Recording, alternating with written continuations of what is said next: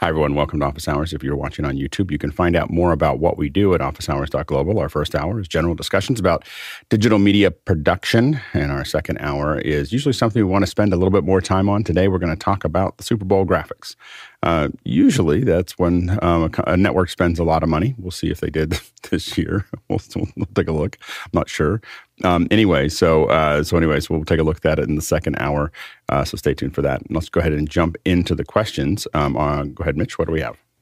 Thank you, Alex. First in, Jacob Goodnight from Indianapolis, Indiana says, Alex, I saw you're speaking at Stream Media Connect this afternoon about how to do virtual and hybrid events right. Will it be recorded or available on demand? Yeah, I think it will be recorded and available on demand. In the past, Streaming Media has made them available. It is free, so Streaming Media Connect um, is a is a free thing. So if you want to see it live, you can. You can just simply register for it.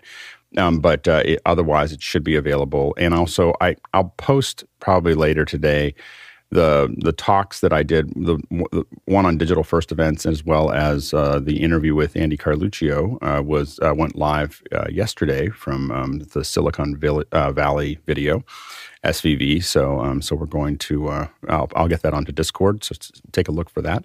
Um, but a lot of good conversations going on. All right, next question. Matthias Utila from Helsinki, Finland asked if you use 75 ohm cable for application intended for 50 ohms like wireless audio antennas, what are the cons of that and vice versa when using five or excuse me 50 ohm cable for 75 ohm video signals?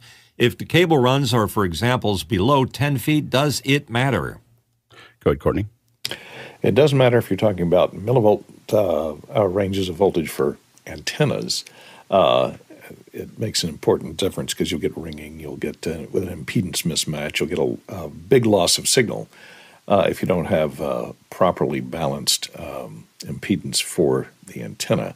For digital signals, you can get away with uh, the wrong impedance for short runs, you know, four or five feet, 10 feet maybe. I would not run anything over about 10 feet uh, unless the uh, impedance of the cable matches what uh, the equipment is asking for, usually 75 ohm. go ahead, Mitchell.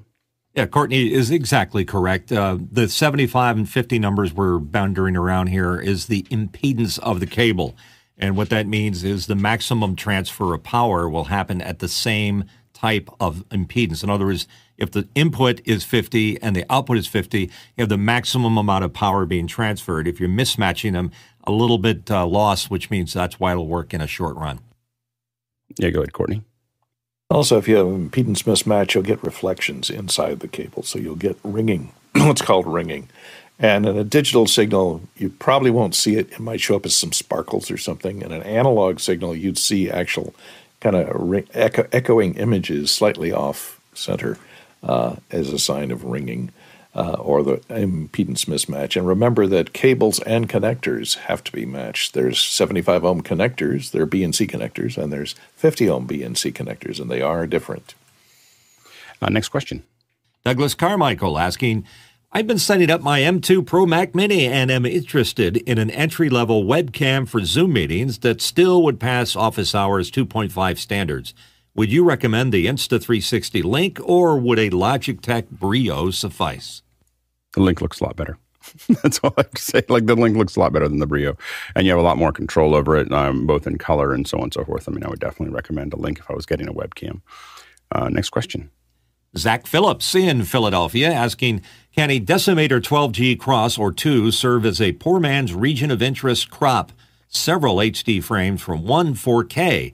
Aside from the old Odyssey 7Q, which doesn't have SDI outs for this, What's an affordable way to get multiple HD shots from one 4K shot? Uh, you could do that. You, you, should be able to do that. So that, so the Decimator 12G cross will allow you to have a 112G input, and I believe it will let you do the. It'll send out the quad, so allow you to convert that 12G input to quads. So if you had something to go in, I don't know if you can go in. That's the problem. You got to figure out how to get it to the 12G in the first place. So you'd have a four up of different things and you put it into that and, and it'll split it because the way the quad works in ultra HD is it's just you know literally four HD um, signals. So if you put them in in quads, it should just come out as those. It's we've always found it to be a little tweaky. You always end up with a line from the other quad or, or something else like that when we try to do this stuff. So it hasn't been hundred percent successful, but we have done it um, especially trying to transport HD frames um, over.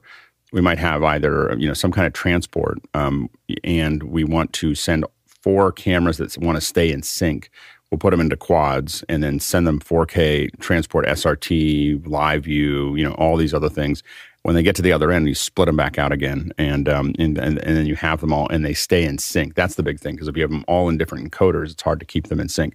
So that's that's one way that we actually use them. Go ahead, Chris. You know the way Zach uh, worded the question, saying several HD frames and not four, it made me think he was trying to artistically pull regions of interest out of the 4K frame and not Yep. just mathematical quad- quadrants. Yeah, the um, You can't uh, do that though, right? No, no, I wouldn't. you, you would need something else to do that. So, um, but yeah, if you were just trying to grab quads, you could do that. If you could, if you're trying to grab something more complicated than that, you'd need a real ROI. Um, and and those are um, the region of interests. Um, there are there's a AJA actually makes one that is designed to do exactly what you do. It's called the region, I think ROI. so it's uh, so um, check that out as well. Uh, next question. From Chris Widener in Lafayette, Indiana. Chris asks Has anyone tried the Frameworks ID series Creator by Gator? With their crossbar setup not exactly cheap, but seems very sturdy for a dual or triple VESA setup with camera lights and sound. Go ahead, Mitchell. I can speak for their uh, their standard boom, which is not exactly the same device, but I can tell you that their build quality is excellent. Um, it has a very sturdy uh, basis. This is the uh, the Frameworks Gator that we're looking at. Oh, so you're using that that exact um, thing. Not the, exactly, but it's uh, it's made by the same company, so I can speak to their build quality. Okay, very good, very good. Um, next question. Alexander Knight in Vancouver, British Columbia, Canada, loaded a local record from ATEM into Resolve. Looking at program, not ISO timeline, shows purple segments with no video. What causes this? Um, yeah, that's the kind of thing we always worry about when we do these kind of records and why we record ISOs. Uh, what I would do is I would look at those purple segments. Um, I don't know what's actually causing that, but I would look at those purple segments and see if it's the same camera. Is it the same input or is it the same type of thing? So, what was going on when you went into that? And immediately I would go back and test it and start cutting between things and, and doing the things that I did during the show to figure out why you have a some black frames. Um, I don't know of a great way to recover that. That's usually why we try to record at the ice. You know, we try to record in, in many places, as many places as we can, um, to make sure if something goes wrong with our our records, we have another version of it. Um, but uh, if you, uh, but what I would do is look at those. Are they the same camera angle? Were you adding graphics? Was that a su- super source? Was that a, you know, what was going on when those purple frames hit? So that that's what I probably look at to see if there's some behavior that is causing those purple frames to show up. Next question. Next question in from Paul Wallace in Austin, Texas. Paul says, How do you manage power strips and power cords to your desk and monitor? Um, go ahead, Bill. Yeah, this is one of those things where it depends on whether you're putting things in temporarily or permanently, whether your desk is finished in something you don't want to mar or it's finished with something rough that you're okay to put things like brads and staples in. Uh, my favorites, most of the power strips I have, you can put two small screws in and there's uh, little holes and slots on the back where if you pop it down and then push it to the side and you get the screw with just the right clearance from the desk, that'll hold it firmly in place. If that's for a permanent installation, it requires a screw into the surface. Sometimes I don't want to do that. And in those cases, I probably will go with command strips, that 3M product that uh, allows you to put something very well stuck on the bottom of it and then something on a desk. When you push it down, it really does lock it pretty well in place. And the advantage of the command strips is they have a little tab on them. At the end of your use case, if you pull that tab out, it will release the adhesive and let you pull it off there. So those are just two things. That, a lot of cable ties, a lot of zip ties, and uh, there are a particular kind of staple gun that has a little U front on the front of it that puts a little U-shaped brad. I find if I don't have to worry about marring the finish uh, and I'm going to do something semi-permanent, I use a lot of those kind of staples to keep the lines really clean. Go ahead, Chris. Uh, my desk is a disaster. I mean, it is it is a textbook fire hazard example. Like, don't ever let your work area look like this. Um, I did just recently get this. It's got a whole Yeah, it's got go. all so many. It's got all the ports. It's a it's a it's a it's a fire hazard all in It- one. it is a it is a uh, my USB just went bonkers. Um, it is. It's actually so large, I may not have a place to put it. Good tip. Good tip for the screws, Bill. Take a piece Yeah. of your blue painter's tape, put it across the back, poke holes where the screw holes are, peel that tape off. That's where you want to pre-drill your holes. Nice. Of where, where you're going or where you're going to put the screws in. So Very turn nice. it over, put the screws in, boom, boom, boom. Go ahead, Courtney. Yeah, I had a problem like this because I just redid my uh, UPS and I wanted to make sure that all of the stuff that created uh, the wireless Wi Fi internet signal stayed on if the power goes off. So I started counting things up because I had a cable modem, a switch, a router, um, and a couple of other things that all had wall warts that had to be plugged in and had to be on the battery backup of the UPS. So I ended up taking an extension cord that has outlets on both sides of an extension cord, you know, three outlets on the end of the extension cord, and I put two cube taps into that. This is kind of like what uh, what Fenwick ended up with. Two cube taps, you know, the square ones into each side, so I could plug six different wall warts into the end of that. It's this thing that looks like a, a malignant tumor that comes off of my uh, UPS, but it keeps them all on one input of the UPS that is always battery backed up. So I tried pulling the plug out of the wall, and my internet connection stayed on. Go ahead, Mitchell. I have a wire basket that sort of holds all of my wiring. So all my AV stuff runs this way. And the power uh, adapters I have mounted vertically so that the wires aren't running together uh, next to each other. They're basically crossing at 90 degrees. Another tip um, don't uh, daisy chain your uh, outlets, it's a, it's a recipe for disaster. Next question. Next question coming in from Greg Gibson in Washington, D.C. Streamed event with 20 people in a room, 150 online. Client ignored the larger audience. Clients are ambivalent to bring the virtual audience into the room during the events open to the public for fear of trolls on open mics and cameras. Solutions? I don't like open mics in the room, let alone outside of the room. So I, I so I wouldn't worry. I wouldn't bring people in uh, in general uh, live from the online audience. Um, uh, that's what that's why we use something like Makana um, to make those things happen, and so that people can type the questions in, you can see the questions, you can present the questions, and I think that should be done both in the room and out of the room. I was just in an, an event that exemplified my concerns, which is that it wasn't a horrible thing. The person just got up and talked for a long time. like, and I was just like, I was in the live event. I was, this was this weekend. The person got up to ask a question and then talked for like five minutes and then asked a question that didn't really matter. It's exactly why we don't use open mics. And he wasn't even a troll. It was just a p- opinionated person that I didn't need to hear. So the, um, so the thing is, is that I, I, I highly recommend, um, again, I've worked with some pretty large organizations, and once they get used to taking questions via text, they never go back to open mics. I mean, open mics, everyone, there's like a mystique to open mics, like we can have this moment um, that the, and people are going to feel included. But generally, what what it means is that you're letting someone take over your show. you know, so so like don't like I would not not ever do that unless I didn't have a tool to to do that. So you do you know in the room we haven't had a lot of tools. Um, we use things like I use the phone version of Mokana in in-room events so that I don't have to have an open mic and let people just run off on their on their own. Um, you know, you don't want to let civilians do that. like, you know, like it's just it's just not a good it's not a good look. And I know people are there's a culture to it that you have to kind of break up. But when you move to something that's all text and you have some version of it that both the online audience and the in-room audience can have and if they can answer the questions ask questions vote on the questions all those things it means that they're all one group. And the client doesn't have to worry about trolls because nothing's going to get promoted that to the to the speakers that wasn't already seen wasn't already approved generally wasn't already voted up.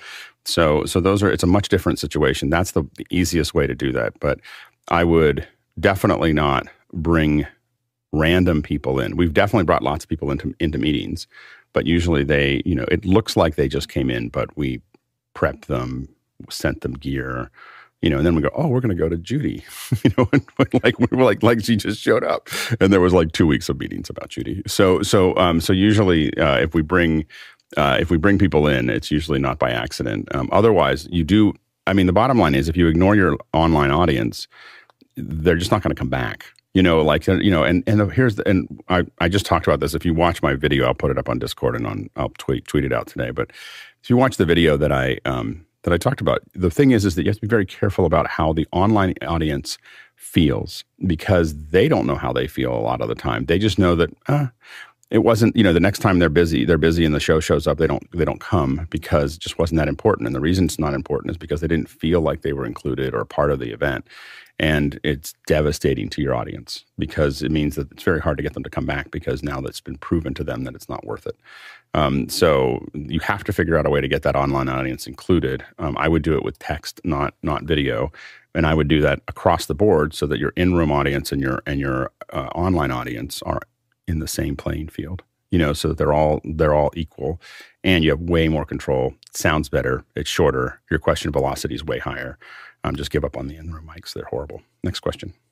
Mike Edwards from Brooklyn, New York, asking, Morning, guys. My house of worship utilizes older Epson projectors as imag Would you recommend upgrading to higher end projectors or using separate LED video wall panels instead? Go ahead, Chris.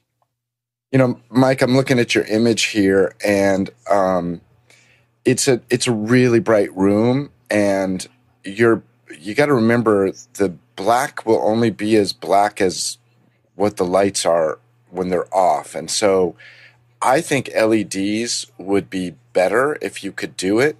And given the the layout of this room, it may be really interesting if you tried maybe two vertical screens. It, you'd have to think about the way you compose things, but given just the shape of the of the everything else in the room, two vertical screens might be really interesting. It, it's going to cause some headaches, but at least think about it. Go ahead, Courtney. Yeah, the LED wall is the way to go. I agree with Chris that because the ambient lighting in that room is so high, and especially if you're conducting services during the daytime, there's a lot of windows involved. Or if they just keep the ambient lighting from those chandeliers up, um, it's going to wash out the screens. And so you to overcome that, you're going to have to have some very powerful projectors, which are going to get kind of almost as expensive as the LED panels. And so I'd go with the LED panels because they're going to be brighter and they're going to probably last longer. You don't have to change bulbs in them and a lot of other good reasons. I'd be very curious to see if how big an 85 inch TV looked there because these aren't massive projections I'm not even sure if they're that much larger than an 85 inch TV. If I could, if I had a TV that would fit in there, I'd put it in there because it's a lot less trouble. And um, it actually looks four by three, honestly. I know it's four by three, but I'm saying I wonder how the size. You know, so right, if you right, did right. a vertical 85 inch TV, the way Chris was talking about it, be a lot brighter, a lot simpler, and a lot less trouble to just do it that way. I mean, the the problem with the LED panels is that they'll be expensive. You know, it'll be a lot more expensive than 85 inch TV. But otherwise, I would absolutely, in what you're showing us here, use an LED panel or an LED TV or, or LCD TV. Uh, next question. Chris Widener from Lafayette, Indiana, asking Has anyone tried the portable furniture at the link below? Thinking about them for a portable stage show setup. I did look at the link. You know why I looked at the link? Chris, do you know why I looked at the link? Do you know why? Because it was in early. it was in early, and I was able to review it. So, if, just a quick reminder that if you put these questions in early, we can take a look at these and, and think about them. So, get them in before six thirty a.m. Um, I would never use these uh, because uh, if I'm going to have a nice furniture, I'm going to make it look nice, and I'm and I don't know if these really look nice. I don't know why I would spend four thousand dollars on on furniture and then and then have it, you know, like that the the the ROI on that seems to be very low. I could buy nicer pieces of furniture for a couple hundred bucks at IKEA and just leave them behind, um, and I could do that quite a few times. so I don't know. Like I, I think that somebody thought this was a good idea, and um, maybe somebody uses it, but um, uh, but I I just don't know why I would fill storage space in a truck. I mean, th- these are the kind of things you get when you have a truck. So when you have a big truck, throw a bunch of chairs in. We throw chairs in, but we throw lots of chairs in. We just roll them in to the back of the truck. And the first thing that comes out of the truck are 20 chairs. And they're not very expensive. They cost 150 bucks, 200 bucks each. They're on rollers. They have high backs. They're comfy. And 20 of them come rolling out. They're usually lined, you know, tied together somehow so that we can kind of keep them as like a little gaggle. And they all kind of move to where our production area is and open it up. But if I was to, the problem is you'd say, well, that's not, this isn't those chairs. This is the chair for the VIP. I would never put a VIP in a chair in a case. you know, like like that's what you know we wouldn't definitely have have good chairs for the for the VIPs. I, so I don't I don't see how I would would ever use this uh, this thing. Go ahead, Courtney. Yeah, unless you're doing a conference on uh, case manufacturing Yes. or uh, truck perfect. drivers or you know, then it would be appropriate. Yeah, exactly. because it looks like cases. Uh, yeah. Otherwise, for for four thousand dollars, which is what the setup costs, you could buy some nice nice chairs and some nice cases to carry them around in, so that they don't get damaged when they're transported. Yeah, go ahead, Mitchell. Didn't we show one that had a kegger built into it sometime? That ago? that hasn't. That's I think that could be more useful um, than the chairs. Uh, next question. Chris Fenwick from Emeryville, California, and here on our panel. Has anyone else noticed the drop in reliability of Frame.io recently? After tweeting my problem, someone mentioned that there is a Dropbox feature that mimics some of the features of Frame. I go ahead, Mitchell. Um, I'm usually air gapped, and the other day um, I connected back up to the internet, and I can't quantify this, but I can certainly tell you that there was a lot of activity on Adobe between Frame.io and the operating system. I think it was just downloading files for whatever purpose, I don't know. I use Frame every day. I haven't seen any change. Like you know, like there's you know, I've definitely occasionally had some something where it's a little slower uh, or a little over, but I haven't had any. I haven't seen any anomalies at all, and I was using it a lot yesterday. Go ahead, Chris. What browser are you using, Alex? Um, I use Chrome. Yeah, I use Yeah, the Chrome so- browser, or or I use the the transfer the transfer utility. app, right? So literally, I couldn't. It would not refresh a window. I'd hit refresh, and then it would. And are you in Chrome? Eventually, I was in Safari. Okay. I will say Uh, that I have had an enormous number of problems with Safari in the last two weeks, but I haven't. Like I've had all kinds of like laggy, stuck, you know, things not working well, and I have to admit it was. It may have always been there, but I was like, I'm going to make Safari my my default browser, and then after about two weeks, I was like, I'm going to make Chrome my default browser. like every time, like it was just there was just uh, weird, weird like hangups and things, Yeah, and and, and that's exactly loading. why I asked the question because uh, when I did when I tweeted it, I did get uh, uh, some traction from around the globe, yet saying yes that other people had seen problems. Um, but does anybody know what this uh, Dropbox feature is for file uh, reviews? No, I would never. I would never. I mean, I I'm still not a have fan Dropbox, of Dropbox either. I just I have. I, I, I. The only reason I still have Dropbox is because I can't figure out how to get all the files off, and they've made an enormous amount of money on the fact that I'm just having trouble downloading them all. You know, so you know, so the. Um, I mean, like they've made thousands of dollars on the fact that I can't figure out how to get all the files off um, without spending like two weeks doing them by hand. It's just. Oh, I hate that opera. I hate, Dropbox, and, I, and I still pay them. Uh, go ahead, Bill. Yeah, I'm I'm thinking about switching, and I have my eye on Alteon, which is a new program for Mac specifically that works really well with Final Cut. It is not as well developed; it is relatively new, but it looks like they're going to be a Frame.io solid competitor, and they have some unique features. So that's that. I'm I'm not disappointed, and I still use Frame but it seems like almost all the development now has moved into the subscription model and i just don't like things that i have to subscribe to regardless. You can buy you can buy frame.io now and not subscribe. It's a separate thing still but i just don't think the development is at the pace that it used to be at least with a focus for us mac users who are in uh, in final cut and things like that. And alteon looks like it's coming up with a product that's going to do very much what we do used to do with frame but in that environment. So i'm looking at that And we're going to have those guys on soon. So stay tuned. Um, next question. Liberty White from Toronto, Ontario. Liberty asked, as a U.S. based business, what things do you need to pay close attention to when paying international contractors or companies? Payment tools, etc. Go ahead, Courtney. Uh, keep an eye on the exchange rate because it varies. And if you agree on a price, you have to agree on whether that's U.S. dollars or whatever the dollars are of the uh, person in the far end. I use PayPal for most of these transactions because it's easy. It does cost up to 3% for me uh, for international uh, uh, payments. But uh, they offer PayPal for Business now. It's pretty universally accepted. Uh, almost all the uh, e commerce sites accept PayPal as a form of payment. So it's easy for me. That's what I use. Yeah, the, the um, conversion rate is, is quite a thing. Like I've actually I've been bit a couple times, but generally I've for some for whatever reason, I made a lot of money on, on the conversion rate because I bid everything in U.S. dollars and just say this it's a U.S. dollar. This is what it is. I'm not going to make you change it. Um, and so far, I've, I've I've done okay, but you do have to pay attention to that um, that that rate. Especially, we've done things like around elections, and you worry because the election actually affects the the the, the strength of that currency, and so um, so that's been you know more more complicated uh, as as you kind of move through that. But the um, uh, PayPal, um, direct, tra- you know, obviously bank transfer. You got to pay attention to what, where does VAT fit into what you're doing? So, you know, are you going to have to fill out some forms that that give you, um, you know, exempt status or not?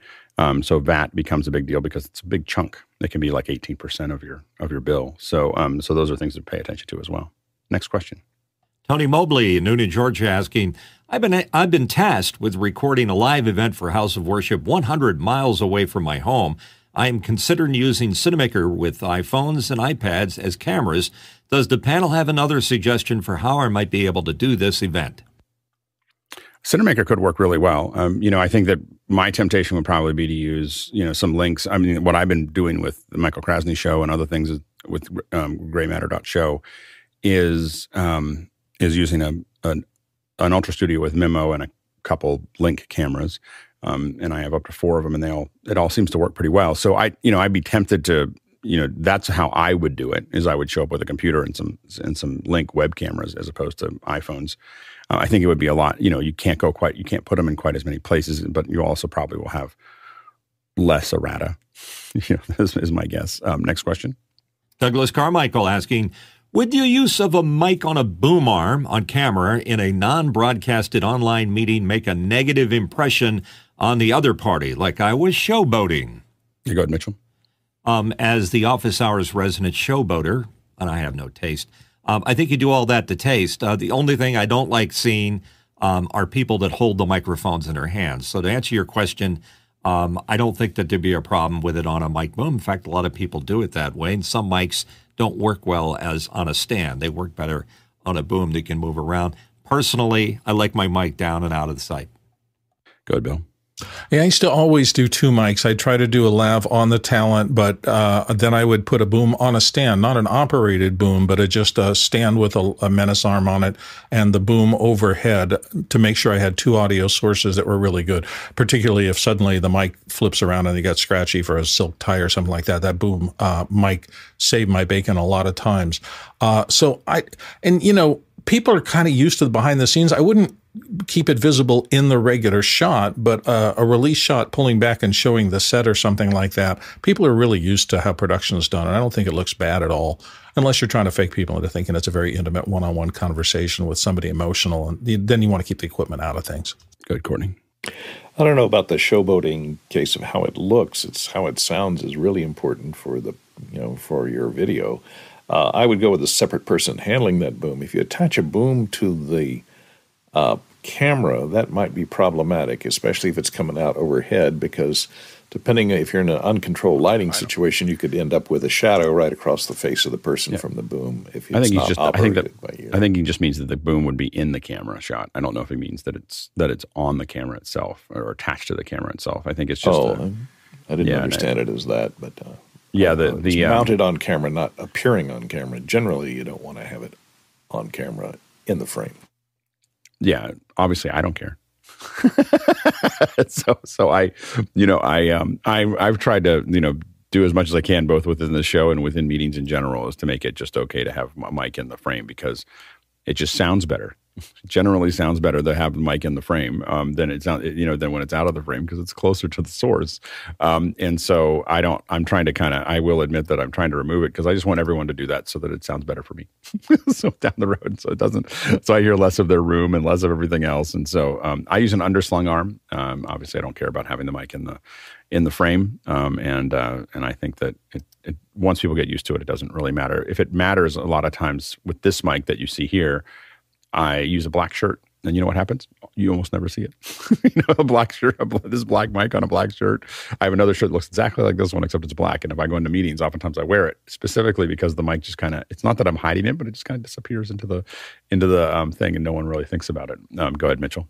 Since you're saying online, I'm assuming it's a podcast or something like that. Podcasts traditionally um, like to have their mic in the shot because podcasting started out audio only. So then it made the transition in the video, and the mics seem to have stayed. So I think it says something too. It says that this is the podcast. Go ahead, Bill. Yeah, that radio standard of people having a mic and thing, even from the Larry King Dales and all the rest of it. And that's exactly why I wear black t-shirts. There's my mic sitting right there, and it's now it's gone. Now you see it. Now you don't. Yeah, um, yeah. Go ahead, Courtney. And I want to point out that I have the same microphone as Alex does, and it's out of the frame, and I think it sounds just as good because it's not not quite. I think it's almost it's uh, it's within that close that distance mm-hmm. to me. You're the, the the challenge is is that you're a little large in frame. I bet you you're not quite in the Fenwick frame, and so what I've noticed is that I have to be if I if I am at that distance, I have to pull it back in to get the the performance that I want. Um, next question. And it's from Andy Kokendorfer from Viera, Florida. Andy says, I'm expecting my M2 Pro MacBook soon. Are there any gotchas folks have come across with video operations? Thanks. I haven't seen any. I haven't seen any issues with uh, the M2. I have an M2 Mac Mini. I don't have the M2 Pro uh, MacBook so far, um, but so far everything's acted the way I expected it to. So so far so good. So we'll see how it goes. Let us know. Next question. Douglas Carmichael asking For the Super Bowl, Game Creek Video transcoded the ST2110 signals to and from SDI because SDI is a common gateway. All users can use it, and it improves IT security. Wouldn't CAT cabling be much easier than coax, and what security issues would there be? I don't know why I raised my hand. I, am still I go back and forth being a panelist now. Um, yeah, it's still more secure because it just can't carry a lot of information. like there's not a lot to do on an SDI other than the video. Um, and you know, 2110 is still kind of a newer thing. And again, as a common gateway, it's just easier to get things in and out of the out of that system. Uh, next question. Next question coming in from Josh Kaufman in Pittsburgh, Pennsylvania. The advanced video sharing feature was used by Playout Video in a Zoom meeting. Meeting was recorded via the cloud option, and this recording exhibits audio sync issues not noticed in the live meeting. Note issue? Potential recording format issue? You know, we've seen this before in in specifically in screen. Sh- in sh- I've not done so. The I have to admit that I never um, sh- I never play video out through the screen sharing. I know that the advanced screen sharing can do that. Um, it's just that we don't do it very often, and and because it's just wonky and we usually have if i'm doing that i have a switcher or, or some kind of switching software that i'm going to use for playback um, that generally you know so i'm going to cut in because i want to be able to cut in and out and the process of screen sharing is cumbersome. So um, so i so i don't have a lot of experience in um, actually doing that but i can tell you that we see sync issues in records when we do screen cap when we do anything that has video that has to be synced and we do any kind of screen sharing we see sync issues. So so with that and i think it's early on why and i the reason i don't have any recent experience is because like two years ago i wrote off the idea of screen of screen sharing videos. Um, and so the idea of screen sharing videos is not something that is common within our production pipeline anymore because it was so bad before. Um, they may have made made, made may have made improvements but i would never do that. Like you know in a in a real event um, I would, you know, so it was a known issue a long time ago. I don't know if it's improved or gotten worse, but we stopped doing it a long time ago because it was um, we always cut it into a standard video input, and we found that we didn't have any sync issues in the record. The other problem that ScreenShare has in general is if you don't get it just right, it throws off all the resolution of all of your sources. And so if you're doing a if you're doing a record and you put a screen capture and it's not exactly 1080, you know, 1080p, you're going to end up in some kind of weird format that that Zoom does. The screen, you know, I would, you know, I would only use uh, Zoom records uh, as a last resort, like it, it, you know, to to do anything. Um, yeah, go ahead, Bill. It's just a weird thing, but every time I see audio sync issues, I always think of sample rates. I'm not saying that's what's going on here, but it's weird because I now have one client who's an ongoing client who asked me to deliver work to them, voiceover work specifically, in 44.1. I have not flipped a switch in my software from 48 uh, kilohertz to 44.1 in probably 15 years. And now I find myself having to go back and forth, and it's driving me a little nuts. Uh, so I always just think if I have any kind of drift or if I have any kind of audio sync that is not fixed over time, I always look at sample rate because about 90% of the time that's what it turns out to be. I'm not saying it is in this case at all or that Zoom's not handling that right. I'm just saying that's been my experience. Next question. Douglas Carmichael again. Uh, would there be a desktop stand for the Logitech Blue Sona mic that would still give acceptable audio quality given the mic's super cardioid pattern? Yeah, I mean, I think that I again, I wouldn't use a desktop. I would find a way to. Sorry, I would find a way to um, connect that to something else if you can. If there's any way that you can not have your mic connected to your desk or or have it, um, you know, an arm is better. Um, but um, you know, like what I have, so I have this this arm that that holds this mic. It's actually connected to a different table, not my main table. And the reason I do that is so that if I tap my table or I do something that that vibration doesn't transfer itself into the into the mic. Um, so um, so I even even with a um, shock mount, I prefer to just not have it because you can still if I hit, you can still hear that even with a shock mount, and so that's so I prefer to have it connected to a, another table that I have next to me, and so that's something that I would I would highly cons- I would strongly consider doing is to have a low uh, profile arm that's connected to a something next to you. And and by the way, um, as we go through it, we'll probably start the graphics early unless you have other questions. We are just ripping through these questions. so um, so the uh, if you have uh, if you have questions about the graphics or not or not uh, general questions, go ahead and throw them in right now. Otherwise, we'll probably start the uh, the Super Bowl coverage early. Um, all right, go ahead, Mitchell. I agree with Alex was uh, saying about the stand. There's very little information out there in the wild about that particular microphone. I know none of our people have uh, had one to try out. The question is whether or not the mic is made with internal shock mount um, capability. Um, if it's not good in that area, if it can, like, if you can handle it and it makes noise, it's not going to work well on a desk. Go ahead, Bill. Yeah, 100% agree with all of that. I have in the past when I've absolutely been forced – to use a desk mount mics. And in sports coverage and things like that, I've had to do that a few times for stadium announcing. Uh, I used to carry two or three of the really thick mouse pads with me and try to use that. Um, it's actually skin diver suit material as a temporary vibration stopper. And it's okay if you have to use them, but everybody has said it. Anything that's direct couple, anytime you put your coffee cup down or something like that, you'll be likely to hear it if it's a sensitive mic. Go ahead, Courtney. You can also put the high pass filter on or the low frequency roll off, roll off everything below 50 hertz, and that'll stop a, a lot of that boom arm boominess if you tap on stuff. But it does take a little of the bass end out of your lovely bass voice. uh, go ahead. Next question. Next question in from Tony Mobley in Newnan, Georgia. What is the best way to keep your setup area clean? Don't want to use compressed air. Go ahead, Courtney. Just make sure it only has vertical surfaces. That's pretty hard to do. Nothing collects on it because gravity takes care of that for you. Go ahead, Mitchell. I, I, agree. Compressed air can be a problem because it just blows it around. I, here's what I use. I have this cute little uh, brush that I can use to brush things, and uh, it's very, very soft, so it's not going to change any of the settings on um, my ATEM or a rack-mounted gear if I decide to break, wipe it down. Um, it doesn't it just moves the dust somewhere else. So you got to be prepared to get it off the floor or somewhere else by doing the regular vacuuming. Go ahead, Bill. And at Trader Joe's, they have this sandalwood cleaner that it comes in a big blue, light blue bottle. Uh, a, a, very fine mist of that and a very big lint-free cloth is my clean up my desk of uh, choice thing. I, I like that stuff. I think it smells nice too, but it's not very toxic for anything. um, yeah, so I'm I'm just trying to see if I can find it fast enough. Um, I use a uh, kind of a cleanup gel, and I'm just trying to. Um, I was trying to look through my Amazon my Amazon orders. Uh, it comes in a little bottle, and what it does is it's just it's oh it's called um, it's a keyboard. It's actually called keyboard cleaner. Um, and so four pack key, keyboard dust cleaning gel. So just do a search for dust cleaning gel. It looks gross. Um, I will I will tell you. You pull it out of a little. You unscrew it and you pull it out of this little um, uh, container, and it's just kind of goo.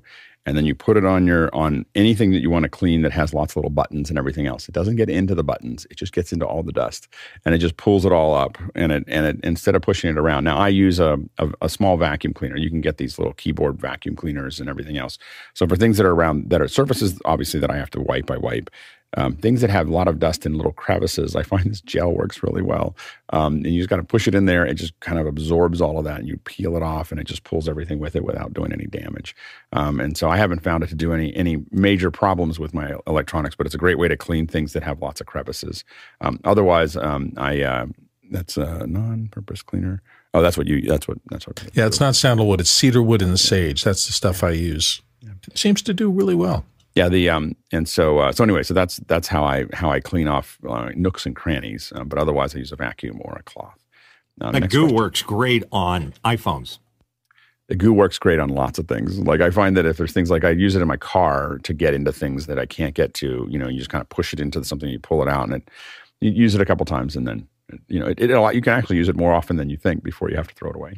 it just kind of absorbs everything out. Uh, next question.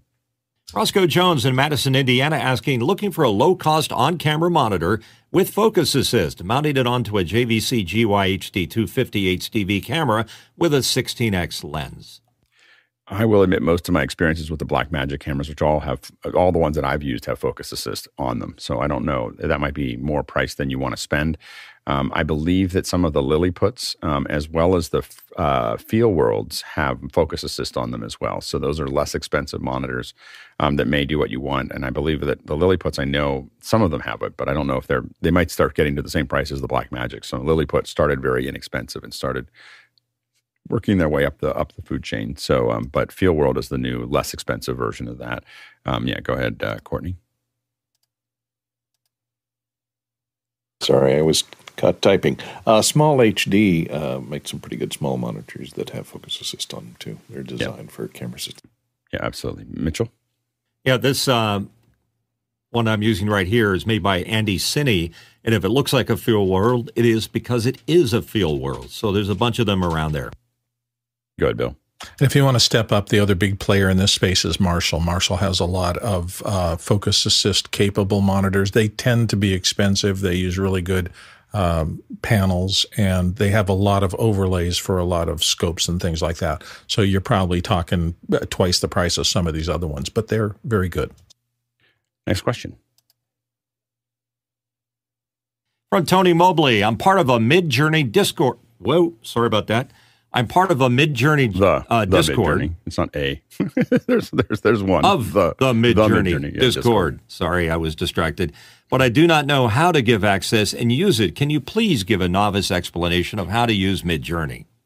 Yeah. So um, so the main thing with with Midjourney is that you um, I'm not going to open it because it opens up all my Discord. Um, but but basically, if you go into um, Midjourney uh, into the into the general area, you're going to see newbies. First of all, there's a read this or for beginners at the very beginning, and you want to read those those instructions. Um, but the first thing you're going to end up doing, actually, what I would do first is scroll down, and you'll see things that are more about verticals. And so um, you may see uh, image for the day um, and different different challenges that are going on lower down in the in Midjourney. And what you want to do is go down there and look at it and watch what people are putting in. So start to look at the search terms. Don't start using, don't start typing stuff into the newbie area until you've watched what other people are doing and start going, oh, I see what's happening there. You might want to write down a couple of the terms that make sense. Oh, I see what, you know, and, and some of them, I mean, some people put a lot of garbage in there. I don't think it makes any difference. It's kind of like a, it's, there's, there's a lot of superstition, you know, that goes on in the thing. Like I'm going to put in 8K and I'm going to put in, but there are things like, like glam lighting definitely affects your image you know like but but 8k eh, i'm not so sure. Um and uh, you know so so the uh, so you put these images you put the stuff in and uh, but what you want to do is look at what other people are doing um, throughout that that process and start to take notes of those things. Then you go up into the newbie sections you can jump into those newbie sections and you can type in a search term. And the way you type in a search term is you go up there and you go forward slash imagine and then you put in your search terms. Um, now, if you want it to be 16 by 9 at the end, you might go dash dash AR space 16 colon 9. You know, if you want to change it, otherwise you're going to get a one by one, which is fine for when you're getting tested, when you're testing and learning how to do it. Um, so, so anyway, so you can go into the newbie section and you get, I think, 25 of those that you can do, um, and so you can you can sign up there. I mean, not sign up there, but you can test those. But test slowly. Test like do a couple things and then go look at what other people are doing, do a couple more, and go look at what people are doing, rather than just just trying to just go off the top of your head and try to figure it out because you're going to burn up the credits that you have for free. And so just you you want to learn, watch a little bit, learn a little bit, um, ask questions, and use a couple search terms. After that, you can get the base the base version. I think is fifteen dollars a month if you want to give it a shot, where you have a little bit more server time and you can kind of experiment. The thing to remember is is that if you get the base version that you're paying for, you can do slash relax, and that's not going to count against your um, your server time. So slash fast counts against your server time. Slash relax doesn't. So if you're willing to go slower, you can learn a lot. That's what I started with. I started with relax, and I just let it go over a long period of time, and then I can figure this all out. And what happens is once you've signed up for it and you and you pay your fifteen fifteen dollars, it shows up as a little. It's like a Midjourney person. like there's a, like all the people that you see in Discord, all the you know all the directs that you have. There's just a Midjourney one, and now you can just when you're talking to that Midjourney one, you're asking it. So, and you can decide whether there's two different ways of using it. Um, you can pay a little extra and not and have it be private, so all your all your stuff is only yours. If you when you get the base one, the fifteen dollar one, everything you do is going to be public. It's going to all be shown, you know, into the into the feeds. And so, so you just have to know that that's that's how that how that system works. Um, but it's a, I will say, it's a lot of fun. Um, and uh, I have gone from not knowing what Midjourney was to using it every day for illustrations and and oftentimes just entertainment. Um, the fun, the, the, if you really want to create a, a, a crazy feedback loop, um, you go into Midjourney and you go into ChatGPT and have it describe something to you, like describe a castle to a five year old. And then, and it'll give you this description and then cut and paste that into Midjourney. See what it comes up with. So now you have kind of a circular uh, circular access. Go ahead, uh, Courtney.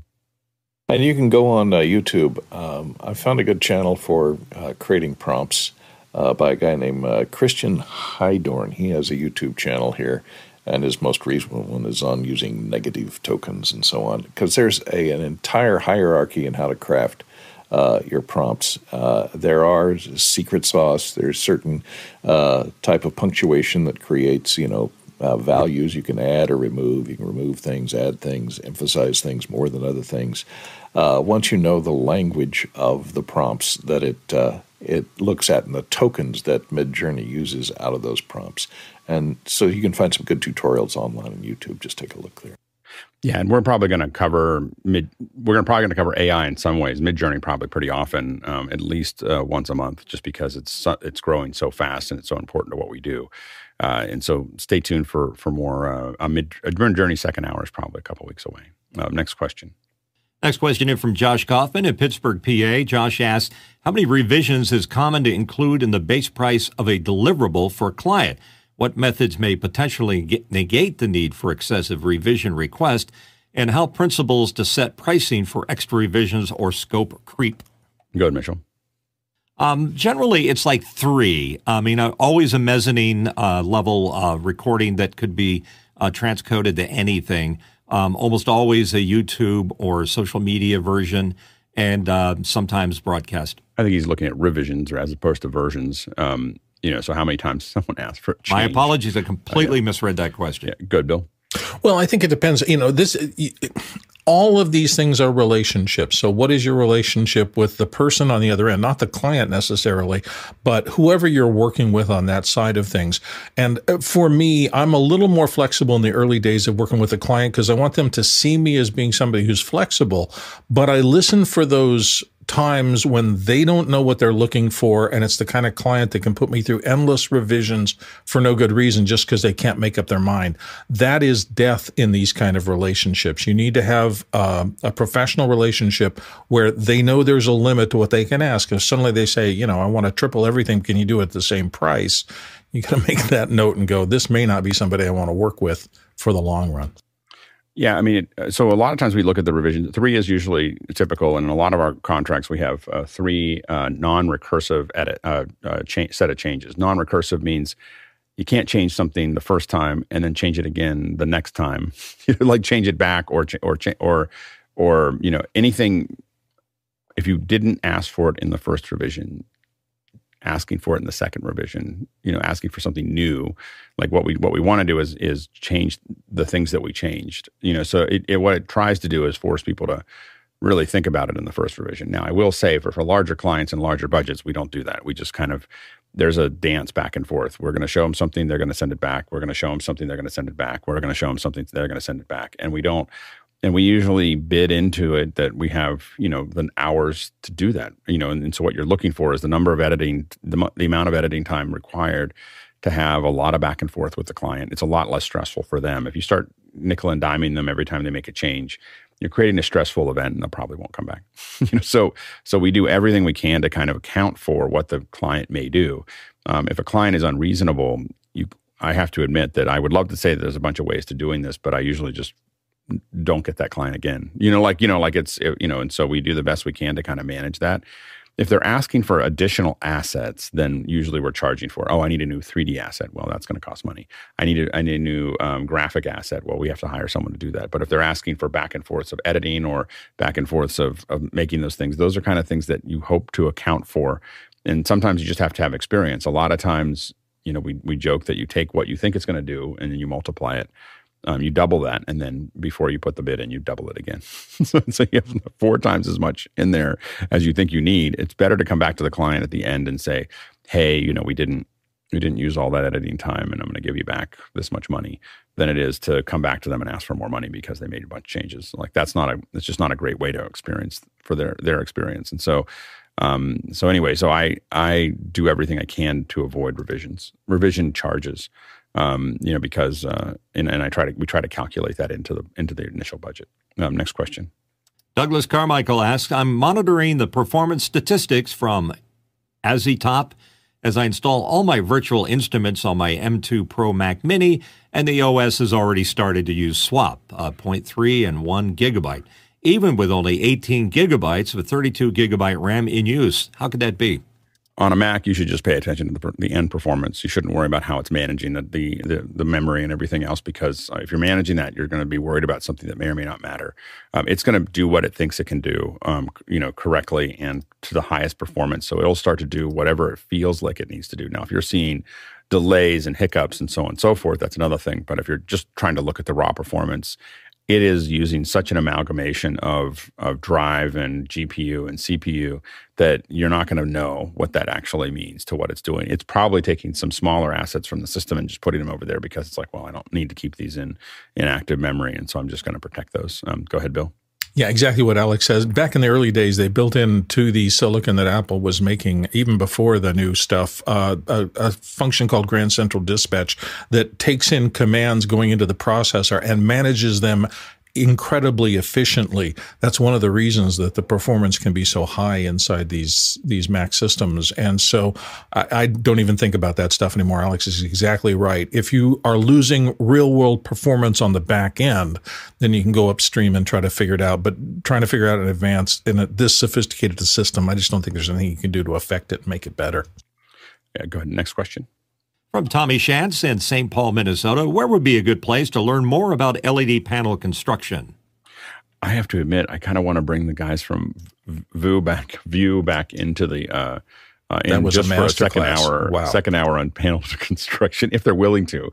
Um, you know what to order and what to think about. I think there's a whole second hour on just LED construction that, that would be really interesting to see if they're willing to um, to share their knowledge with us uh, related to that. But um, it, I, it, was fascinating. If you didn't see our second hour yesterday, what a great hour! Like it was just a really, really great second hour of just a, it's inspiring in the sense that they got themselves into a pickle during, as a lot of companies did during COVID, and they just muscled their way out and thought thought quickly and made the turn, and um, now have a thriving business related to LED walls and so on and so forth. And so I think that that's a real, um, really interesting. It was really interesting as far as their business, but it's also, you know, we got into some of the tech with them, but I would love to dig further into it. So we'll see if we can get them back for a second hour or a lab where we can, you know, talk through some of those things. I think that that's the only place I know. There's, it's not written anywhere.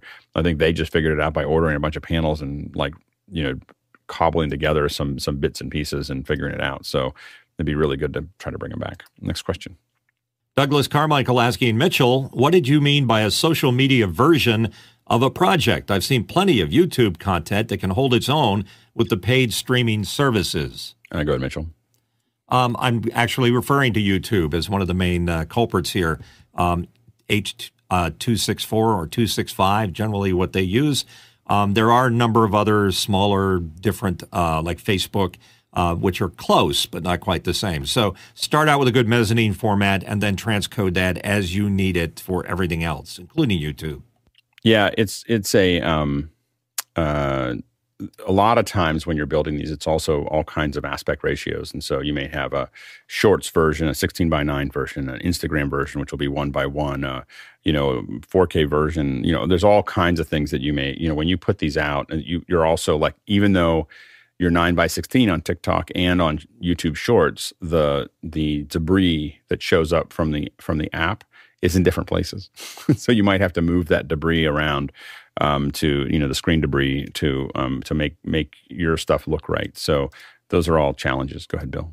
Exactly what you're saying. Now, I work with a lot of art directors, and they have multiple deliverables, and even some of the things you think you know, like, oh, uh, I see a lot of square format or I see a lot of tall format in my Facebook feed or my Instagram feed. Often they will take a 16 by 9 and, and then do something in terms of an eye catcher above it and a call to action below it with a click space. So just every service you're heading toward at the at the top end of professional is looked at in terms of what can I how can I maximize the amount of space that I am purchasing so that I can do the maximum job of attracting eyeballs and getting clicks if that's the client's desire. Yep. Go ahead, uh, Mitchell. Yeah, it's also interesting. Uh, I do a lot of corporate work, pharmaceutical work, and it's almost always YouTube. But uh, recently, I've been doing some work uh, from Hollywood and uh, it's unbelievable the versions of uh, of programs that they want. To Alex's point, all kinds of aspect ratios.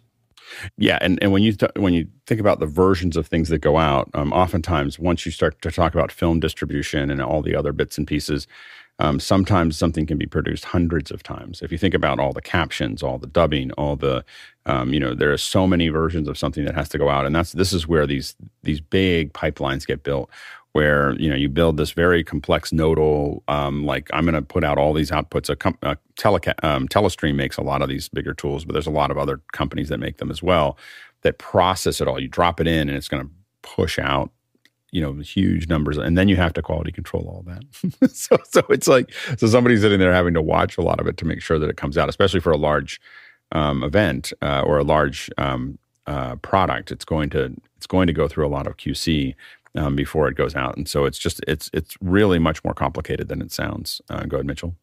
Yeah, it's easy uh, when when I'm doing stuff in After Effects. It's easy to create multiple um, aspect ratios, but in invariably in every case you have to move logos around and uh, text in order to fit that particular version, and that's where the real work gets done. Yeah, one of the things I've been thinking about for doing stuff in Final Cut is actually building a. I was going to talk to Alex Gollner about this actually, but building a plugin for InMotion that has different items like text and everything else in different places, and be able to have a switch that says, "I'm doing this for shorts. I'm doing this for uh, TikTok, and it would just move all the stuff over to where it needed to be based on whatever switch I kind of went back and forth on. And the cool thing there is that you could rent, hit render and then flip the switch and hit render again, and it would just do the same thing. It would output it. You were going to say something, Bill? Yeah, you should. Uh, I have a friend Charlie Austin who worked at a trailer uh, house in Los Angeles, and the number of versions he had to kick out was unbelievable. What he figured out was a way in Final Cut to use roles to actually change the slates on the front of all the different versions, and then an automated system of punching it all out.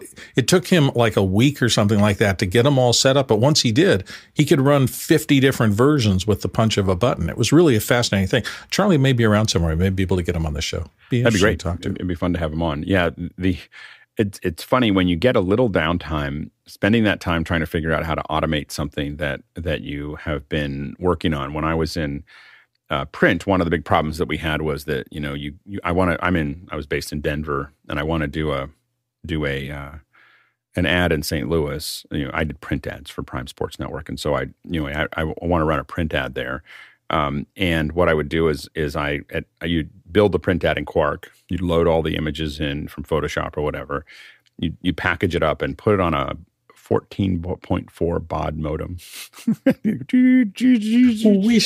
and it would send it for an hour and a half. A little print ad, like a little print ad, would take like an hour and a half to get to get to. And, and and what I realized while I was doing this, and I, you know, this I was, I don't know, I mean, I was 22 years old or something like that, and getting paid 750 an hour. Um, anyway, but the uh, uh, I realized that all the time was moving the images, all the, all the time was moving the, the stills. And so what I did is I worked with all the service bureaus in my entire region, the mountain region, and I worked with them to um, load up. I, I, had this huge library of images that I corrected and built up, and I put them in all in in um, storage in all the service bureaus, and no one had ever done that before. So they they, were, they thought I was a little nuts.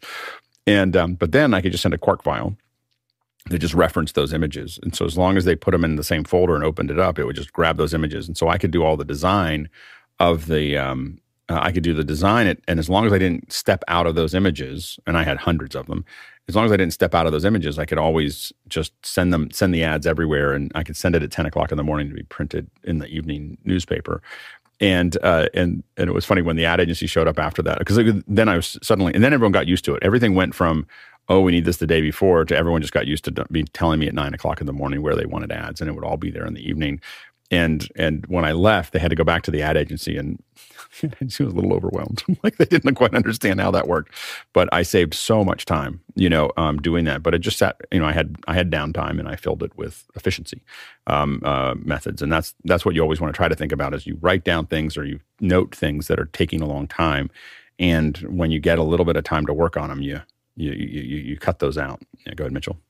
Uh, as an aside, the first thing I learned with dealing with our friends in Hollywood is that they're not interested in your art directing uh, uh, movement of logos and things like that. It's all been decided by rooms full of people and then more rooms full of people. So it was kind of interesting uh, getting used to that uh, cultural difference and aspects and where you place things. I know that logo really wants to go up there, but nope, they want it right here.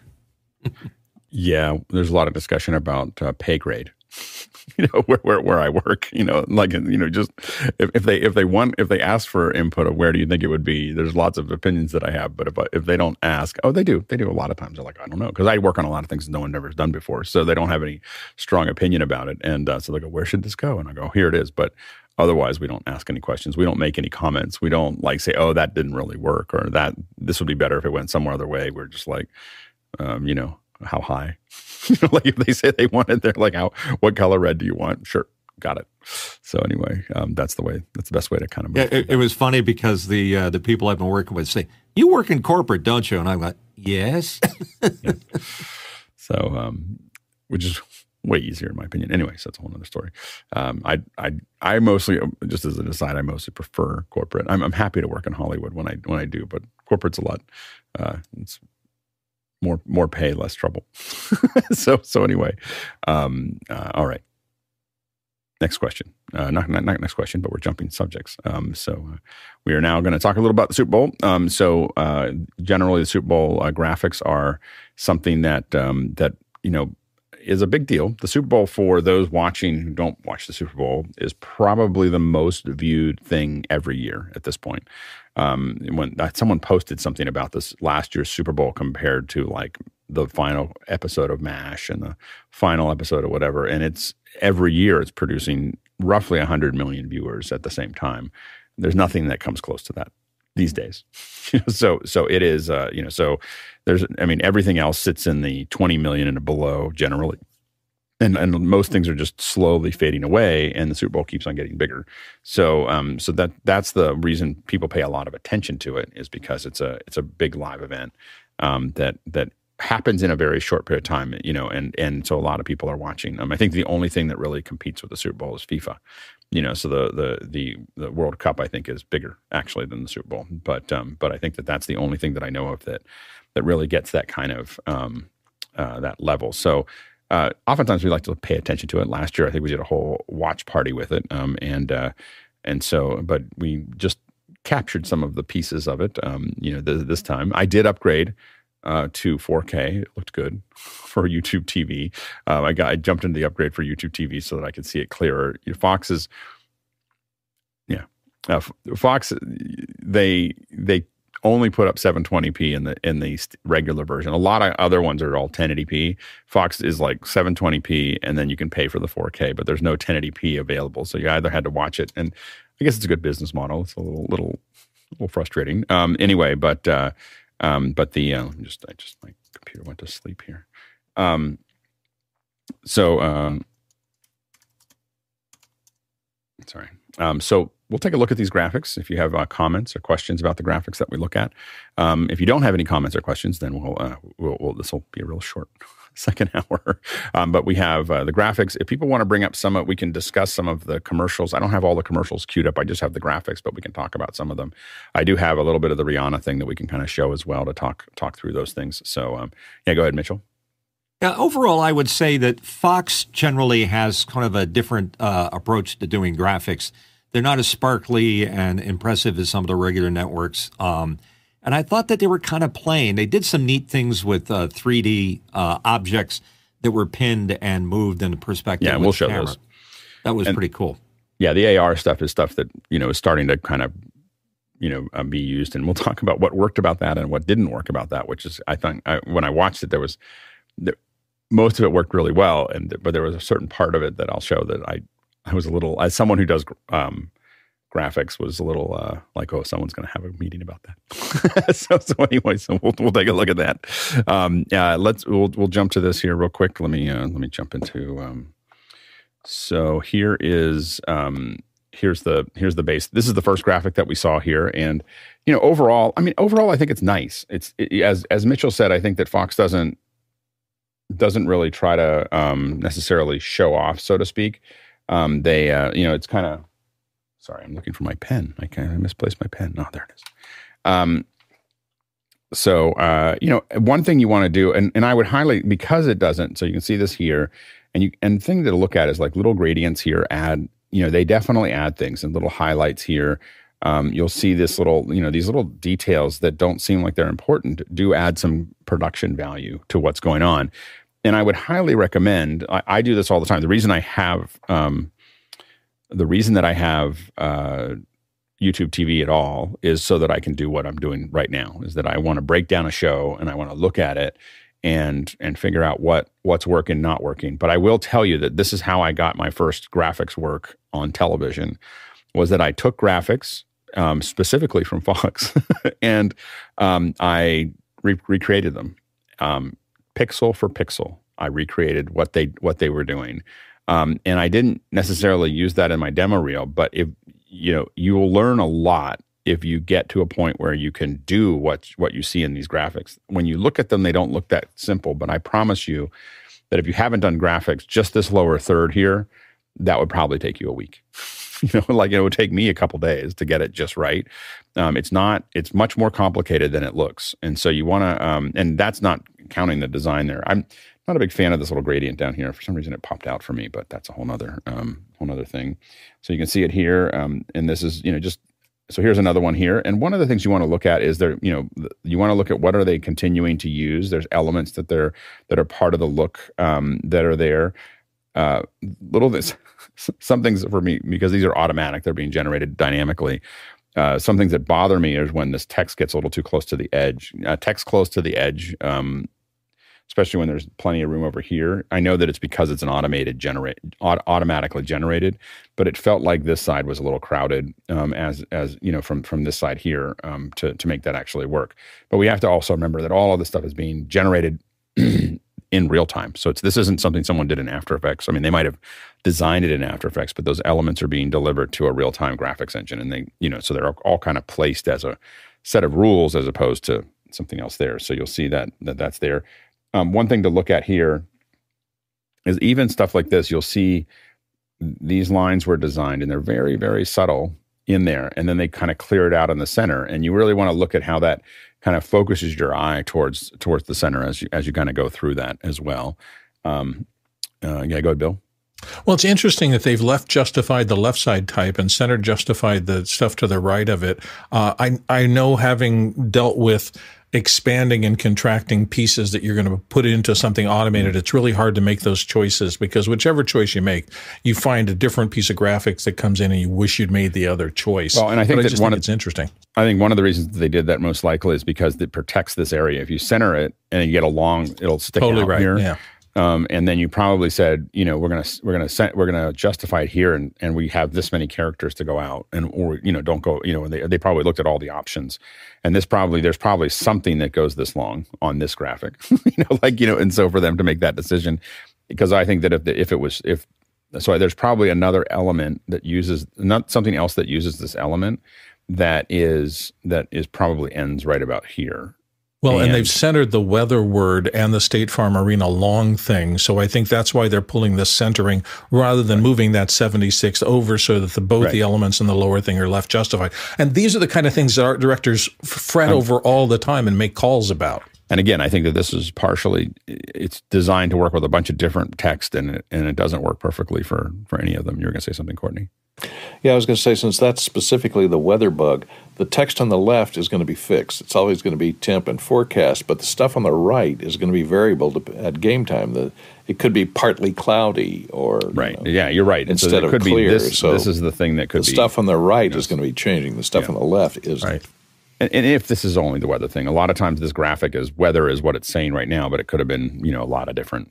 And also the the asymmetrical framing is drives me a little bit nuts with the corner torn off or turned up. Uh, you know. It, you know, it doesn't bother me until it uh, until the text gets too close to it, and then it bothers me a lot. you know, so what are the three little pips at the bottom, and then that little angled thing up? I guess it's just a design element, but that's interesting. Yeah, and you'll notice also when we play it, you'll notice that those lines are kind of moving underneath.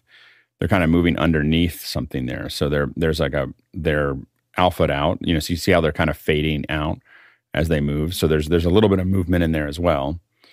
Um, so here's the and we'll kind of again you want to look at how you, usually these aren't just simple wipes. So you'll see how they this is animated out. So these are popping out like this, and then then this is going to rise up out of that. And as it's doing that, these are spinning inside of that space, and then you'll see the you'll see the other part open open there. So it seems when you when you watch it at speed, it just seems kind of fun, you know, that you're doing that. But the thing to do with a lot of these graphics is to really look at how, you know, like what are they actually doing? And and this is just a good example of it. Um, we can, but I would highly recommend, you know, looking at that stuff. I don't think that's a great look right there with those the way, the way that the way that the zeros popped out. There's like a little alpha channel there that isn't perfect. Um, anyway, but the uh, but otherwise, you know, it's and then here it's showing you who's got the who's got the ball, and and a lot of those things like it's not just a line. You can see it's got a line, but there's also a you know a gradient that's kind of going down like a light that's like kind of a um, a uh, um, reflection that's kind of coming down over this as it goes through, and those are all the little things you want to try to pay attention to. See how it when it turns on, see how it just kind of it comes on there and it blinks a little bit. And it blinking like that is designed to gather your eye. Your eye will see movement. So if it, it, it you'll, you'll be more likely to look down and see it and note it for a second. Um, if it if it just blinks a little bit or it just moves, and a lot of times movement is designed to bring you bring your eye to it, and then it stays stationary to have you only need it after that when you need it. Um, so you'll you, you you they don't you don't want to distract people all the time. Yeah, go ahead, Mitchell. You know, what's interesting about both graphics you've shown is that they don't really look like three dimensional graphics in that they were designed in 3D software. They look more like layered to look like 3D. Yeah. Uh, so they can have all these different effects going on. Yeah, and it is interesting. That, you know, a lot of the stuff. I mean, it's 3D here, obviously in the logos, but it does feel like it's a very 2D ish. Um, it's not doesn't feel as 3D as some of the other um, some of the other uh, networks you know, as far as how that goes. Even on the zero and the uh, the red, very subtle outline of the zero on the left when it pops up, and I assume that there's a little blue one on the right. I mean, that's the level of attention to detail they're going through. And here you can see some of the changes there. Again, these these little animations. You're going to open that up and bring in the um, what their position is. Um, and and again, these are all, remember that these aren't done in in uh, these are not done. These are all done live. So the, that data is being driven in live um, into the system automatically. Um, and then uh, and then here we have uh, this is the super. Now this is obviously a 3D render that you can see here of this ring, and so it spins in, spins down, and then they used it as a little as a little uh, highlight there. I thought this was a nice. I thought that was nice. I I felt like the ring. I admit, I felt like this roll in was a little garish. Like I wasn't as excited about about the ring there, but but I, when they brought it down to use it that way, I think I thought it looked kind of nice. Um, a couple things that they've moved away from here that I noticed was uh, is that it's more of a cartoon, um, and this is something that we've seen um, Fox do for a little while. Is a cartoon of you know rendering of the of the person um, as well as uh, not moving, so it's not green screen. Some of them, a lot of things that have been being used by other platforms have been um, you know, having the person sitting there, standing there, doing something, and they're going back to this. I, I actually prefer the cartoon over the, the, live person. It always looks a little uncomfortable. It's like, uh, what do I do here? You know, and so, um, so I, I, I find that to be nice. One thing to look at is how many little light beams that they, you know, little little uh, lens flares um, that they added to it. And if you, you you can see that a lot as it, you know, as it kind of spins up. They, you know, they have a lot of you know, you have, uh, you know, lens flare, lens flare, lens flare, lens flare. Uh, the nice usually, thing about the uh, the cartoony look too is it doesn't compete with the live video underneath it. Yeah, and it just I think that a lot of times the green screen wasn't done very well that most people use. Um, so I was you, oftentimes not not that impressed um, with what I what, what I was looking at. Um, you know there. So I think that I think this this actually works pretty well. What's interesting also is that it is um, it is in contrast, uh, they don't show all the players, so they don't they don't they don't do that li- player lineup. All they did with the quarterbacks, which is a little bit of a bummer for the linemen. it's the only time they get you get to see who they are. Um, but but I think that that is a uh, that that was something that I thought they they spent all their time on this. This gives them a lot more control too. I think it's, it's a pretty stressful event to put all those names up and have to announce them because they you know you have very little time to get that done. Um, let's let's jump to some of the questions or comments. First question in from Douglas Carmichael asking Alex, what sort of real time graphics engines are you referring to? I've heard the name Vizrt used a lot and saw their logo on Jeff's screen during office hours space. Yeah, uh, VizRT is a is a pretty um, pretty common one to be used. Chyron is another one. Expressions from Ross is another one. So these are all different graphics engines um, that uh, that are used for for these systems. And we'll, I think we're going to get some folks from Ross on relatively soon and we'll probably bring some of the other folks on as well. So, um, so that's um, but that those are the ones that that are pretty common for these, and a lot of times they're used in in conjunction. So you might have Ross doing the AR, VizRT doing some other per, part, part of the graphics, and the lower thirds being done by the Chyron. So it's not it doesn't have to be one thing that's doing those either. Those are all feeding in key fills independently um, into that system. Um, next question. Another one from Douglas uh, asking a TV technology article mentioned the Game Creek Prime 1 unit used for the Super Bowl studio show was originally built for Thursday Night Football on Amazon Prime Video. How would they have de Amazoned the truck? New graphics in the servers? I don't think they need to de-Amazon it. I mean, the graphics are, you know, usually come on a thumb drive. you know, so like this is this is what we're using for today. Uh, the trucks are pretty, um, you know, it, it, probably means that the truck was 4K, um, and so that that makes it a lot um, a, a, little bit simpler to to make that happen because I think the Amazon trucks are 4K, I believe, um, and so um, but I don't think they had to de de Amazon anything um, to make it probably work. It was just built for that, and then they moved it over. Go ahead, Mitchell. I noticed on the uh, the Prime One trucks doing the pre pre game show, they were all out of sync. On what? Their lips were out of sync in the oh, beginning. Ahead, Slight. Yeah, they were complaining online. If you're watching the the uh, uh, chat at the time, the uh, they had a definite problem, and everyone was seeing it with lip sync in the pregame show uh, with that truck. Uh, I have to admit, it's probably not the truck that caused the lip sync issue, but um, but those are things. You know, delay is is a constant problem. You know, and, and how much it delays, and I assume the audio was ahead of the video. So you know, my guess is if the audio was a lot ahead of uh, much or a lot ahead of the video, the the real challenge is is that coming from the pregame what probably happened is it got into a, a route that wasn't delayed.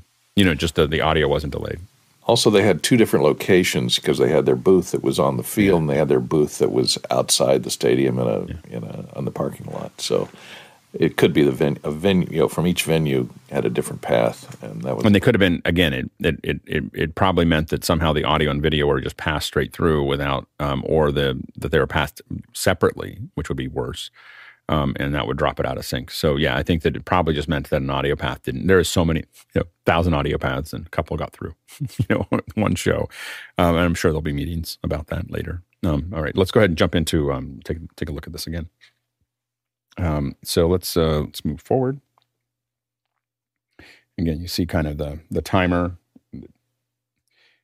this is why it was so i think that if you look at this you'll see that this this thing is kind of what we saw with the weather so this was kind of a generalized um, solution that they use um, for you know these layouts and these layouts they add the logo move things over but it, you know obviously they kind of created a look um, to make that actually you know that's that's a, that's a look that they that they used um, and just customized it for each thing.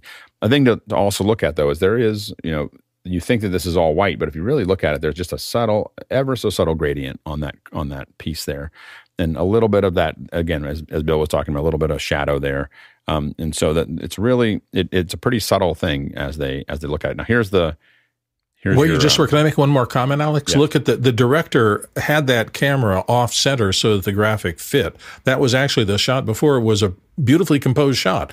You've yeah. got the ref in the top, you've got the graphic in the bottom, and the entire team is well, in one place. So that's all by design. Yeah, and, and when you look at that, just just be clear that that's a that's a um, cable cam that is panning around the huddle, and I'm sure uh, told to to protect for that graphic.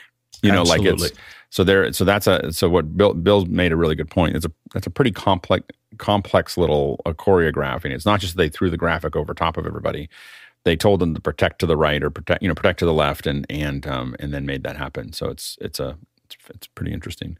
Um, here's your uh, here's your this is your sweeper or your or your thing. So of course you have your gratuitous um, lens flare there in the center, um, which I, I, found a little garish, um, you know, to do that that way. But I think it's just there because that's the one place that you that you're they're not covering up. So you'll see usually what happens with the sweeper is is that you have this is your you know your A roll, and you'll see the B. This is B roll. So an A you know so that you're converting um, you know from one to the other. You have to figure out when when are you going. So that's so basically because really when you're looking at this, a big graphic shows up and you cut from one to the other. And so what happened was is they that they they were on A A B A you know so you see that they're if you look at it this is the, the, your sweeper or your or your stinger is designed to distract you from the fact that we're cutting from a close up to the wide right there. So so just cut there and uh, and you program that in. You say the stinger's going to go and on this frame you you make the change. Um, but we're there distracting you. I don't. I'll be honest. I don't like this very much. Just here's the really thing I like, hated at the end. Go ahead and play it forward just a little bit. The glitch at the end. That makes I saw that first time I saw that I thought, oh, that's a switcher mistake, like a double punch. No, no it's, it's, animated designed that way. yeah, they designed it that way. Alex, now, I think the I think the flare works because first of all, we're looking at slowly, but it's sort of signaling something's going to happen here. So be prepared for it. And yeah, 3D graphics I mean, when you look at it in real time, look really horsey if they just. It, it doesn't really tell there. you. It doesn't really tell you. Like it all happened. Like we we went through it slowly, but if you watch it, it just got it's kind of like it's really fast. I mean, it's 15 frames or so, and um, I mean but I, I just don't know if the flare. I uh, the flare is there. I think just to cover up the fact that there's a big open space when they switch. You know, they switched here. Um, like it really jumps quickly into that. Now, I will say that the thing that is nice when you look at this as well is when you're thinking about your 3D elements. Um, what you're noticing here is that this is a you know this is a textured front. So a lot of times for those of you who don't do a lot of this, we have usually five or six different things that we can um, control. So um, so basically you have this front, you have the bevel, you have the the depth, you have the other bevel, and then you have the back. You know, and sometimes there's a couple. There might be one or two other a- attributes, but we can control typically how big this bevel is and what's on the bevel. We can control what's on this side piece. We control what's on the back bevel and, and what's on the back face. And so what you're seeing here, and this is a, a great way to separate stuff out. Now, I normally would have made the bevel itself something else as well you know, just something slightly different to give it a little bit more shape. But what they did here is obviously the bevel itself, as well as the depth, is um, you know a just a basic chrome, and then this was some kind of um, you know texture that they that they added to it um, to to that front area. But you do want to always think when you're doing 3D lettering of that kind of you know creating some some delta, um, some difference in in those in those areas is, is I'd throw there. I'd throw some ambient occlusion in around this so that it causes the letters to pop off of each other a little bit better. I don't, they're not really over top of each other to get much ambient occlusion. Well, but next they they could be showing shadows. The other thing I noticed uh, is the edges seem a little ratty. Is it just because of the, the playback system we're using, or what? Not um, aliasing. Oh, I, I think that I think any aliasing that we're seeing here is is just because of the compression. This was just pulled off of YouTube, so I don't think I don't think there's actually you know uh, I don't think that's there. Um, so here's the here is your now one thing to notice here is that um, that I one, what I will say is they're they didn't use the telestration very much. Like you barely ever saw it, and and when you're watching something like uh, some of the Sunday night football and Thursday night football, a lot of times you see them use it every play, and I really felt like they they either they definitely chose not to use it that much. Also notice that there that there is a little bit of a of a black background to it to really have it set itself out. So it's not just yellow over top. It's got a little bit of a shadow operation there, kind of to the you know to the side here. Kind of goes that direction, just to kind of separate it from what from what it's looking looking like there. Um, does look like someone did it with their finger, just based on the way it was done, as opposed to a pen. Um, there's your there's your um, thing again. This is uh, they what's interesting about this um, lower third is they they would pop this out. I didn't for some reason I had trouble finding it because a lot of times they just cut to it the way we just saw here, where this is giving you a little extra information. I really felt like it. I wanted it to go out and then back in, but usually it either showed up out um, or if it popped out, it did slide out. It would slide out, but then it would just disappear. You know, and I, I, you know, there's a lot of places where I felt like these graphics weren't didn't feel complete. Do the three dashes at the bottom indicate any kind of data, or is that yes, just timeouts? Design? Oh, that's timeouts. Like, yeah. Okay. I couldn't figure out what they were representing. Right. One thing I thought was a nice little addition is is not only did they have the time remaining, but if you if you look at it, um, I'm going to back up here. I, you know, it was just like one of those little things. Like you're going, oh, that's so that's such a nice little taste. Uh, here, when it Are fades in. the shadow? Got the shadow on the field. Yeah. The play on, on I was like, oh, that's a nice touch. So, so that so it's got a little yeah. shadow on the field when it when it pops nice. up. It gives it a little bit more physical stuff. I do think that this has really come to a whole new level. Like you know, it's semi-transparent over the field as if it was painted. Um, the players, you know, keyed out on the players. You have you have you know things that are hard like green on green. So you have green uh, costumes on green background. I mean, they're very different greens, but still, it's um that's come a long way. Like if you go back and look at old archive footage, you know the technology to make that work has been uh, has has come you know a great a great deal. Let's go. Let's jump into some more questions. And more questions coming in from Kenny Hampton in Greenville, Illinois. Is there a preferred screen location for graphics to be noticed most? Lower left, top right, etc. Bill. Well, you know, in in the West, we start with our eyes in the upper left. People will tell you that that is a good starting place because people are used to reading that way. I'm not sure. In video, one thing, and you've seen this an example of that little flash on the sweeper that Alex was talking about. We are conditioned as human beings to look at the brightest objects in our field of vision first. So often, if they want your eyes to go to the upper left, something will flash in the upper left. If they want you to orient to the center, as they did with that that big graphic graphic, those flashes will tend to bring your eye to that first. So most designers use brightness as one of the things to signal to you where they expect your eye to be before an element pops up. That's just kind of old typical. Yeah, the, I mean, design. the generally, it, it, I mean, obviously, a bright light in the center is what will get your eye. will look, that's what you're going to notice it the most. If you're talking about noticing it the most, um, but a lot of times, what what's happening is is that the during the graphics, as we start to put those out, the um, the designer, if they do it well, is conditioning you to to know where things are. You, you you're going to over time while you watch the game. The goal is I'm not going to try to put too much out in front of you, but I'm going to make sure you know where to look for how many timeouts there are, how much time is left on the clock, or how much time is left on and they keep on putting everything in the same place and they keep on and they move things around. That moving because the other thing we're really good at is as as you know almost all animals are good at seeing things that are moving. So if we move something flash something jiggle something do all those things it's going to bring your eye to those to look at those. By leaving them still it tells your brain to you don't have to pay attention to that right now.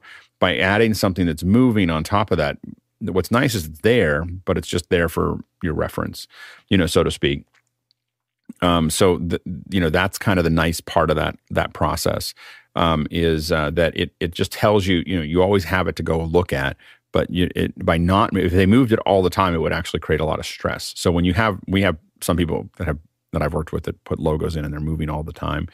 And what happens is it creates viewer stress because their brain is constantly seeing it moving, um, you know, and it and so you want to have things move when you want people to look at stuff and stop when you don't. Let's go to the next question.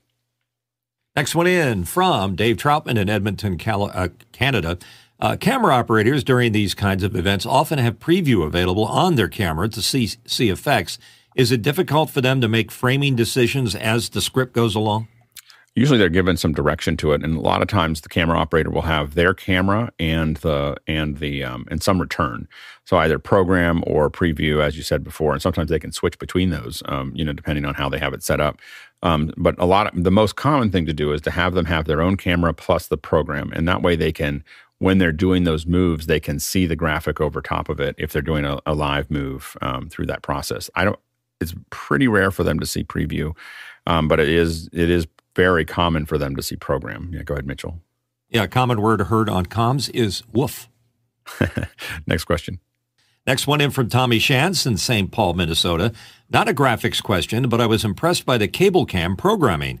The switch from the booth to a 90 plus degrees sweep with zoom. I think it was after the first TD.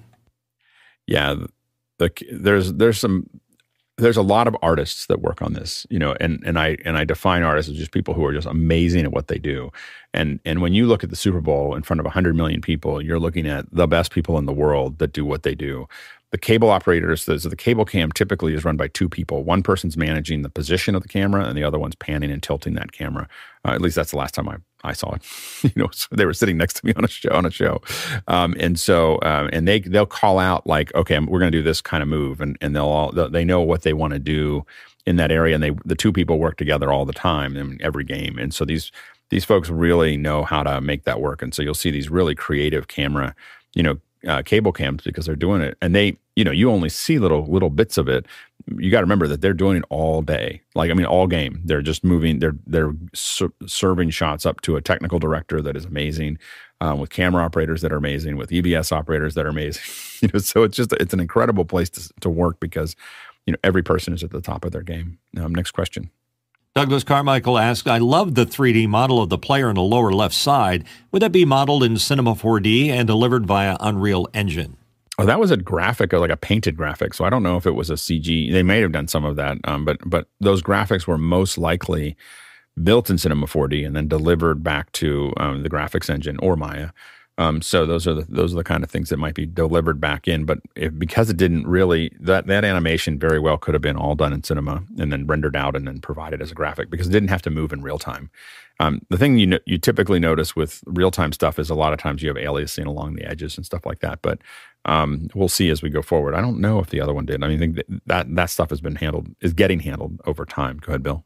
Well, and also think about, you know, who are the people coming up who are watching football as young people? They're people who've been playing video games forever. So the gamification of characters like that perfectly fits in with making this a comfortable graphic environment for both the older folks who want, you know, a, a bigger type because they might be watching on their phone. I've noticed the, the scores and things like that, the blocks getting bigger, but then you've got something like this video game meme ish kind of look that is going to appeal to the young people. So you got a little bit of, you know, they're always thinking, how do we involve everybody? How do we put things out that serve all the different kinds of audiences who may be watching this gigantically popular event? Good, Mitchell. It's also wor- worth noting that uh, the evolution of graphics, uh, especially in sporting events, um, I'm thinking back to the old Chyron days where Chyron never put just white type on a background. They actually did a dimensional uh, drop shadow over black so that that type would always fit over anything, whether it was light or dark, because of the uh, the background. A lot of the graphics carry that tradition of having um, a background or some kind of a drop shadow that allows it to be placed over any kind of a background. Kind of neat. Next question. Next question in from John Snyder in Reno, Nevada. For someone who wants to start looking more deeply at live graphics, what are some key features to start looking for? It's a good question. Um, yeah, so I, I think that the the best thing to do is look at what other people do. And again, the the the best thing to do is look at what people are doing for broadcast. And live sports is probably your place to look. if you want to learn something, learn from from the best. you know, whether it's uh, you know soccer or or um, or other things. So broadcast, you know, network broadcast TV and um, and and big sports graphics are going to be where you see the the best design. Um, and so you want to look at what they're doing. And so you know, there's a couple things they're going to have: a lower third, they're going to have a sweeper or a, or a stinger. Um, they're going to have you know some some uh, data graphics. They're going to have those types of things, and so you start breaking those down. And we're going to keep on doing this about once a month. We're last month we did playoffs. Um, this month we're doing the Super Bowl, um, and it was really popular. That's why we came back with the Super Bowl. Next next week next month we'll probably do either um, sweepers or or super sources, and we'll keep on doing this about once a month, just because um, we'll dig into these different things and how they're being used. Uh, and I know we do it about once a year uh, when we look at these things because they change. Um, but you want to really look at the best and and look at what they're doing and really pay attention to how they're using that data. There go, Bill. Also, just study traditional typography. It's not going to tell you everything because this is a specialized piece of it, but you're going to learn a whole different language, M space, N space, leading, kerning, all these things that people who deal with type understand really fundamentally and there is a descriptor for almost every aspect of a character. And if you put a capital A on the page, a, a, typographer will be able to talk to you for one hour about that A, where it came from, what its aesthetic is, how it fits in the background, whether the edges are beveled. There's just a, a, a, thousand things, literally. And I'm not saying you have to become an expert typographer to do these kind of sports graphics, but you will learn a lot about the language, and that language has come in. So when they say, I want you to track that tighter, you will understand exactly what they are saying because tracking is a thing. And we're going to keep talking about it, and that's one of the best things to do is to, to do what we're doing today, which is examine it, talk about it, um, you know, figure those things out. We may do more of this in after hours as well. Uh, next question. From Douglas Carmichael, as processing power available to the user exponentially increases, could you see AR and similar technologies brought to the user's device instead of to the other end? We've talked about this a lot. Is the idea of using game engines to put the graphics on so that they're, they're they don't you can send a clean signal out. What's interesting is for a lot of broadcasters that has not been warmly received because putting the debris on it also means that it's you know where it came from. So if we send you a clean video of this stuff, then you you know it's they like having the debris up there from a copyright perspective. And so uh, we didn't we did, we thought people would be excited about that when we first started it. And now we kind of understand that they may or may not be. Um, next question. Next one in from Eduardo Augustine in Panama. The timeout indicators felt somewhat odd Usually, how long does it take to plan these graphics for Fox? No, they usually play safe. Um, oh, these take. I mean, people start working on these for months or years. Um, you know, a year or months. I mean, I think that the uh, there's a everybody does the timeout indicators differently. so, um, but this is probably the most subtle uh, way to do it, and it kind of calls back. Um, Fox tends to be a little bit uh, a little bit bigger uh, type, a little bit bigger sections. The glow has been used for a, a long time um, in Fox in Fox stuff. So I think that that's probably you know where that came from. Let's go ahead and jump forward a little bit. Um, so we have uh, so we saw that here. We saw the little overloop, and there it goes. Um, he runs down. Yay. Here's another like larger graphic. So again, the best thing to do, and this is what I this is why I have this, but yeah, is to record these things, is to look at them. So they're still following some of the same things now. And if you watch it play out, you're seeing that that those lines moving across. So you can go back, see how those lines back back there. Now, the graphic is probably you know its own thing. So it's not like this was you know this part here and all of this was probably a lot of this was can be rendered ahead of time, but this stuff has to be, of course, added um, in in real time. Um, you know, as, as, those things go through. So it's a mixture of the things being overlaid, you know, over a backing um, area. But you want to always like look at how they how are they showing different things. Now here's the touchdown here, so you can see there was a kind of a weird. Let's see. Kind of a comic booky kind of thing. Well, the other thing that happened that I thought was odd was that it it kind of yeah, it it um so this is a little glitch. I noticed it during the show, and I couldn't. Yeah, they programmed in those glitches. This is what I hate, Alex, where they yeah, make so, it look like a mistake. No, no, no, no. This isn't. A, this isn't a. This is a mistake. This is not. Um. So. Oh, never mind. This is not a mistake. this is this is me um, jumping. I, I cut to another take. Never mind. Never mind. It's not a mistake. Um, so so anyway, so here you have the graphic, and you can see the.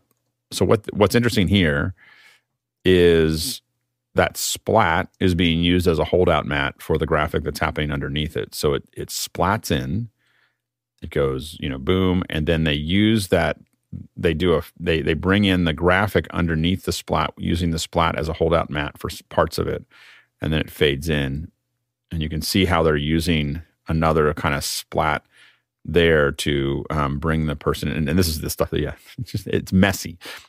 I think Courtney doesn't like the messiness of it. um, it's kind so, of it's kind of like uh, Marvel.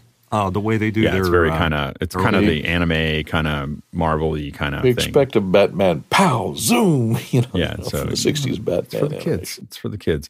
I thought it was huge, and and again, this is the one place. That obviously, they have the graphics for every person that might be able to be part of that. Um, and and so, um, but but yeah, so this is a.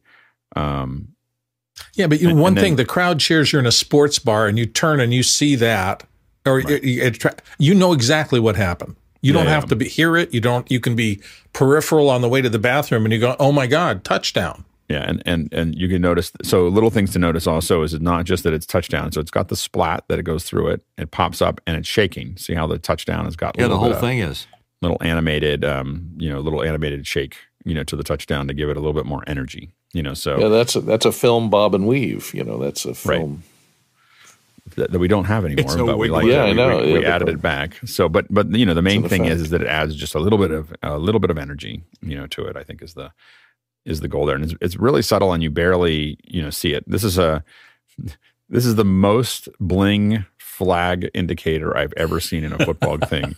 It's a flag. It was like I was, I was kind of like, wow, that's uh that is um uh I thought that was so it's a it's a big. Usually there's like, like a little red visual caution tape. yeah, but it's like visual caution tape. But but the the entrance of it of the of the echoing echoing uh yeah edges, you know, was uh that was a lot. And again, you know, the thing is, even if you're never going to use it, I would, if you're trying to get into graphics or you really want to get good at this, the best way to do is sit down and just re, literally redo what somebody else has done um, as as close to verbatim as you can. As it's just such a great way to train, um, you know, because you'll you'll learn a lot about what they're doing with keyframes and how they're doing this, you know, how they're doing these edges and and so on and so forth. It's just that if you're trying to train, it's there's no class that can teach you just trying to reproduce something that someone spent millions of dollars on. Um, let's go to so here it is, blah, blah, blah. There's a there's a flag. Yep. Let's see, here's the so this is another another um, sweeper.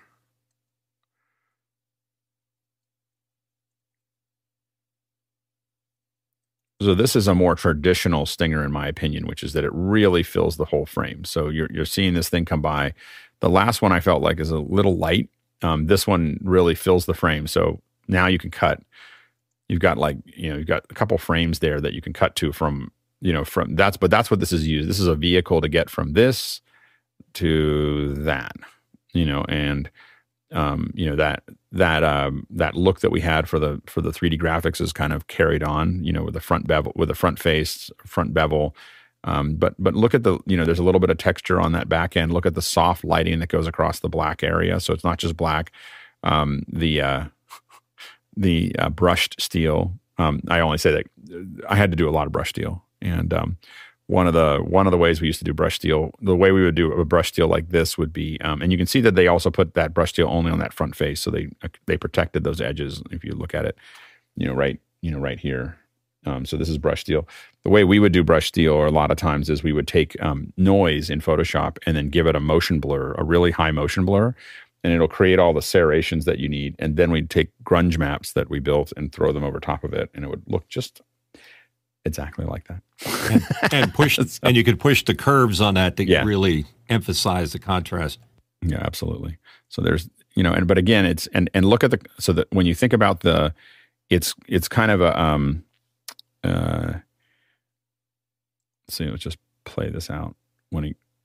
Okay, so you see how it, it kind of it it pauses there and then it goes. And so the way that that, that works there, if you're looking at the at the uh, motion, if you're looking at the F curve of that, you know what what that is is it goes up like this, and then it goes like that. So it it it moves. There's like a isoprams here. But when you do the when you do the animation, that's what it's going to look like. It's going to go up and pause there. You know, it's not going to change as much in the F curve, and then it's going to go back out again, and then and then with an ease out. But that's the um, you know that's what that looks like, and it's just kind of a nice quick way to kind of bring that in. This is one of the commercials. I don't know how many commercials we're actually going to get to here, but um, what I thought was interesting, the re- only reason I included this one was how many QR codes that we saw. I mean, so a lot of people were throwing QR codes up, and I tried to jump on a lot of them just to see where they went. You know, so so this one I think was actually to the this one went to the Twitter uh, the Twitter account of the CEO of the company to fo- to tell people to follow him, which is what, so I thought that was interesting. They're not really trying to get you to do something right now. They're trying to get you to be there in, in the future when they want to do announcements. But um, but I, I think that it was interesting. Some of them were very close to being too small. But the thing about QR codes that that makes it complicated for the shows, um, and they used them three or four times. Is some of them came on and came off too quickly, and you can't get your phone out in time. so it was like, so I the reason I went through it is because I I do a lot with QR codes, and so I pay a lot of attention to. Um, uh, I pay a lot of attention to the QR codes um, and figuring that out, and so uh, but you'll notice that they do a bunch of things. They're talking about things, but they're telling you to scan now. They're they're cutting around, but you'll notice how much they jump around. But they are not going in front of the QR code. they're going very close to in front of the QR code. Look, just you know, just uh, there there they moved it. That might have made it a little harder. But you'll notice that almost everything is as close as they can get to it, and then they give you a nice clear one. But they really need to keep that QR code up for a little while to make that work. So, um, so anyway, I just thought that was we saw a lot of that. Um, here's just another use of that graphic. So here's one of the things that that um, Mitch was talking about. This is an AR render. Um, and so what's happening here? This is a really, and we're gonna bring some folks on to talk about this eventually. But um, but while we talk about this, so what's happening is they are tracking this live. So this is a this is a cable camera, and that cable camera is running, and then they are doing a live track of the um, of the of the of the um, of the camera, and then they're putting this this into 3D. Um, you know as it as it goes through. And so it's this is a tricky thing to do well. And you'll notice that they even put a little they got a little bit of a sh- effective shadow there. So you'll notice that they they put a shadow on the field um, that's down here. So that that is part of that graphic is to you know shadow the field and make everything a little darker down there. Um, it, technically doesn't work totally if you look at the highlights on his helmet but that's a whole other thing. Um, one thing I will say is that I thought that the rendering here looked good. A lot of times, you if this is a real time graphic, um, you, you see a little of it there. Hold on. You see a little of the sizzling along these edges when when it's running. Like I can see it. Um, it's not as bad as it normally is, but when you see, if you look at like look at the look at the front edge of this seven, and watch when we get when we go past it, you can see some sizzling.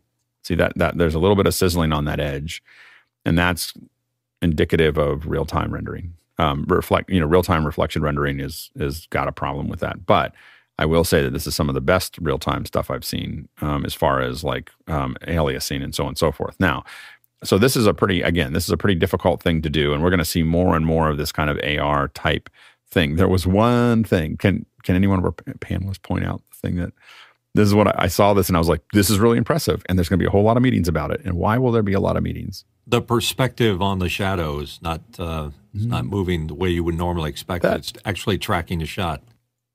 Uh, no, no, it wouldn't. It wouldn't. It wouldn't move because it, would be a, a, standard light source with something that's not moving. So that this the graphics but it moved at a different. It moves at a different pace, which it should. I don't think it. I don't think well, the there's three different three different planes of graphic there that are going by. The the first quarter is on one, the the logos are on another, and the scores are on another. Yeah, but I don't think the shadow would change because it's a state. It's not. We're not changing. We're changing the camera position, not the. Sh- if it was a reflection, it would change, but a shadow, it would stay the same. So I don't think that's the issue. Um, the uh, so the issue is not a technical issue. Um, it's the fact that what they the did here is they um, they rend they put it in. They I'm sure the colors were correct when they put them into the 3D oh, graphic. Yeah, it's not green, and then they lit it with a white, and it's it's very desaturated and very not their colors and as, as again as someone who's worked in the in, especially in corporate for a long time i was like oh there's going to be a lot of conversations about the color of those logos the only time you see the logos that far off from a, in a color perspective is in these ar things and so everything's a little washed out because of the way they use the lights on the real time thing. And you know, we uh, given that you you really don't see much highlight change or lighting change, we would have absolutely mapped these on as a full diffuse cover. You know, so that the colors stayed stable, and then we would have just done a specular highlights and some shadows in there. So I would have done an ambient pass or specular highlights, highlights and shadows, and made sure that my um, my 3D objects were rendered uh, with the proper color. so, so, they look really, really washed out. And as someone who's done a lot of these and had and been in those meetings, I was like, oh, that's going to be meetings. Those, that, that's a meeting problem. Um, anyway, so it's a fun, it's a fun thing. So you see how much richer the color is there, and see how it looks washed out here. And I'm sure that when they put the put it on the logos, it looked mm-hmm. fine. But when they it's lit it, exposed. When they lit it, it it um, changed the nature of it. So you see, so you see those logos, and then you immediately cut to that. And what it should have been is that richness that you see there. And there was, and the reason they did, that didn't happen is because they were doing it. You know, this is something you, you know, you just needed to map map the diffuse on and take over the diffuse colors, not necessarily render them, you know, from there. In my opinion, and I I believe that there'll be some people. I've been in those meetings um, about color. Color is a when it comes to logos, color is a big deal. Uh, we, I think we have a. Oh, here's here's the Patrick Mahomes version of that of that piece there that we saw earlier. So this is. Um, let's go ahead. I think we got um, two questions. And uh, we got one from Douglas Carmichael here. Jonas Jonas mentioned that the English engineers Fox brings over for the Super Bowl are probably BBC engineers assisting with the HLG to HDR10 and SDR. Being an audio person, what does that mean? Uh, HLG, HLG and HDR10 are two versions of high dynamic range. So it'd be, um, you know, BBC is kind of pushing that a little bit more on the envelope, and so those are um, HLG is um, is is the um, hybrid log gamma, and HDR10 is the the Samsung uh, version. I mean, it's it's, it's a general uh, format. So um, uh, so HDR10 Plus is more like Samsung doesn't want to pay Dolby, um, but HDR10 is a more generalized format that is there. Um, and so those, you know, oftentimes this pr- productions are done in HLG. Um, so the pipeline is HLG. What it goes out as might be something different, like HDR10. HLG is easy because there's no metadata, so it, it just has a curve applied to it. Um, and uh, so it's much easier to work in a truck uh, with HLG than it is HR, HDR10. But that's that's probably what what he's talking about. Next question. Next question in from Wayne Ma in Park City, Utah. Little off topic, but what did you think about the loudness of the stadium noise? I found it very annoying. Well, it's not that the stadium was loud; it's that they turned it up. they have mics, so they're, you know, they're trying to give you a feel of what it's what it's like there, so you can hear the things that are there. And they've made they'll they'll make conscious decisions. If they don't do that, you won't hear much of anything. Um, you know, those mics are the mics that they're using for the announcers are pretty pretty specific. Um, so yeah, but there's a lot of audience mics out there that they're using, and they're mixing it in, and you, you know, it gives you a sense of who's yelling and what's going on, and gives you a sense of that back and forth. And I think that's what they're trying to do. Uh, next question from Douglas Carmichael. What would they be using to physically paint the graphics? A Wacom tablet? Uh, there's a telestrator hardware that that does it. If you're talking about the telestrator, and, and a lot of times it's just a finger. Um, there are some ones with pens. The ones here look so undetailed that I, I kind of I'm guessing that they were fingers to do that. Um, but but the um, but there's a piece of you know there's hardware that does does that. Next question. Serge Blondin from Montreal, Canada, asking, was the YouTube 4K signal in HDR? I don't know. Like I, I was, uh, I was um, watching it. I was mostly interested in the record, so I needed the I needed the 4K so that I could do the 1080p record so that I could show it on the show. And so I was doing that, and I actually didn't pass it through an HDR monitor. Go ahead, Courtney. I don't know about the YouTube, but I went to I downloaded the Fox Sports uh, app on my Fire TV 4K HDR, and it was in HDR 4K if it came off the Fox Sports app. But but uh, live broadcast and the cable carriage, the live broadcast was 720p in LA. Yeah, and the uh, uh, the live stream from other sources uh, from YouTube was sent to be seemed to be 1080p. But yeah, the the um foxes does a lot in 720. Foxes, crazy like a fox. They're conserving their bandwidth. Uh, next question. Kyle Hammond asking, did you discuss the, the augmented reality pan around the entire stadium at the top of the show started with Mahomes to Reid to Kelce's to Hurts and went around the stadium. I would have to go back. I might have missed that. You know, I, I, think I was so busy turning it on at the very beginning, and I just got in. I had it recording, but I didn't didn't go back that far. So I I, I might have uh, I might have missed that. And I don't think we're gonna. Yeah, go ahead, Courtney. Yeah, there was a drone or a helicopter shot uh, at the opening that was mapped into virtual reality, and they moved the graphics as the drone moved. And it must have just been used optical tracking to to paste it into AR mode. And a lot of times they they will build a 3D model and scan the space so that they can get you know the most accurate view of how that's going to like what it's going to look like, occlusions, etc. Next question. Next question is from Douglas Carmichael again. What would the actual HLG HDR10 SDR conversion process be? Just an FS HDR or a similar box? It's a similar box. I don't think it's a, an actual FSHDR, but there's um, a lot of boxes that will do that kind of thing. And basically, what you're doing is applying a transfer um, you know, transfer curve or, or a LUT to, you know, we're going to go from here to here. you know, so we're, you know, we're taking the colors that are here and then we're going to compact them into here or expand them into there. Um, and that's, you know, that's usually the conversion though is, you know, making sure it works across the board is usually challenging. Um, next question. Lyle Haylett from Mount Juliet, Tennessee. Adding to Wayne's off topic question, what are your thoughts about the low vocal levels in the halftime show?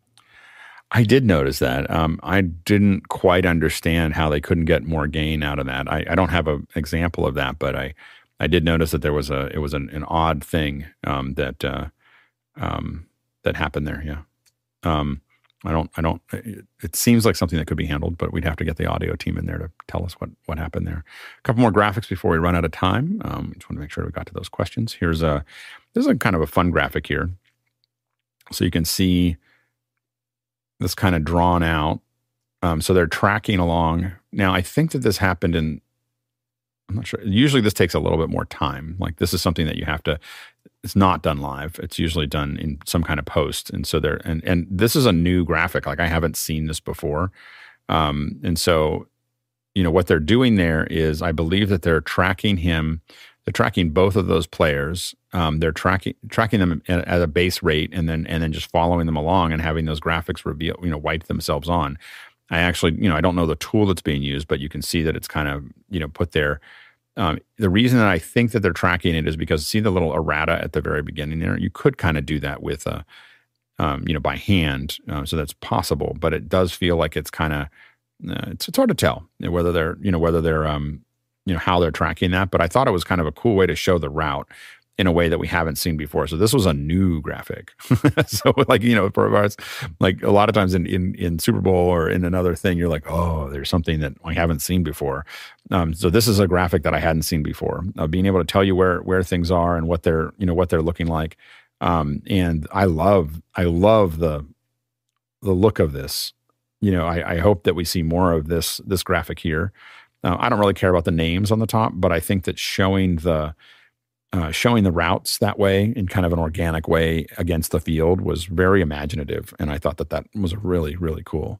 Looking back, you can actually see his tiny stumble of a step that let the receiver get in front of him. It's amazing if you play it forward, you can just see, watch the black defender, and right there, he just, yeah, that was going too fast, but he half missed a step, and that gave him enough of a little right. gap to complete the pass right there.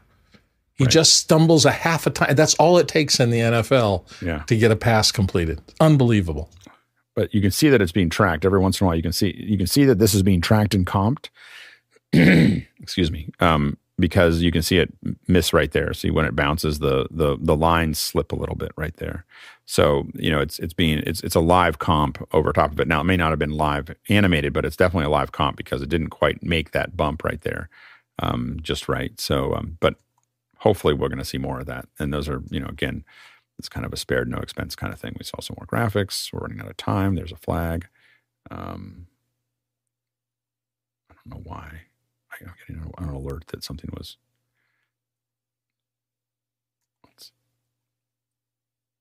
Oh, that must have been happening while I was. Uh, I was like, why is it? Why am I getting an alert? And we're going to run out of time here. I'm just trying to see why I even saved this here. This was more of the graphic here. And then under the commercial, commercial, commercial. And let's see. By the way, I hated that Bradley Cooper spot. I thought it was cute, but I didn't like it. Let's see, I just wanted to. Oh, this is the. Uh, I think this this does the animation. Like this is the. See if it. There you can see the, the slide out that was. See that little slide out, so that, and remember that that slide out not only you know it's it's it's got an ease in and ease out. It's very fast, but it's got an easy ease in and ease out to give you a little bit more information you know, in that area, and that's something you want to kind of pay attention to.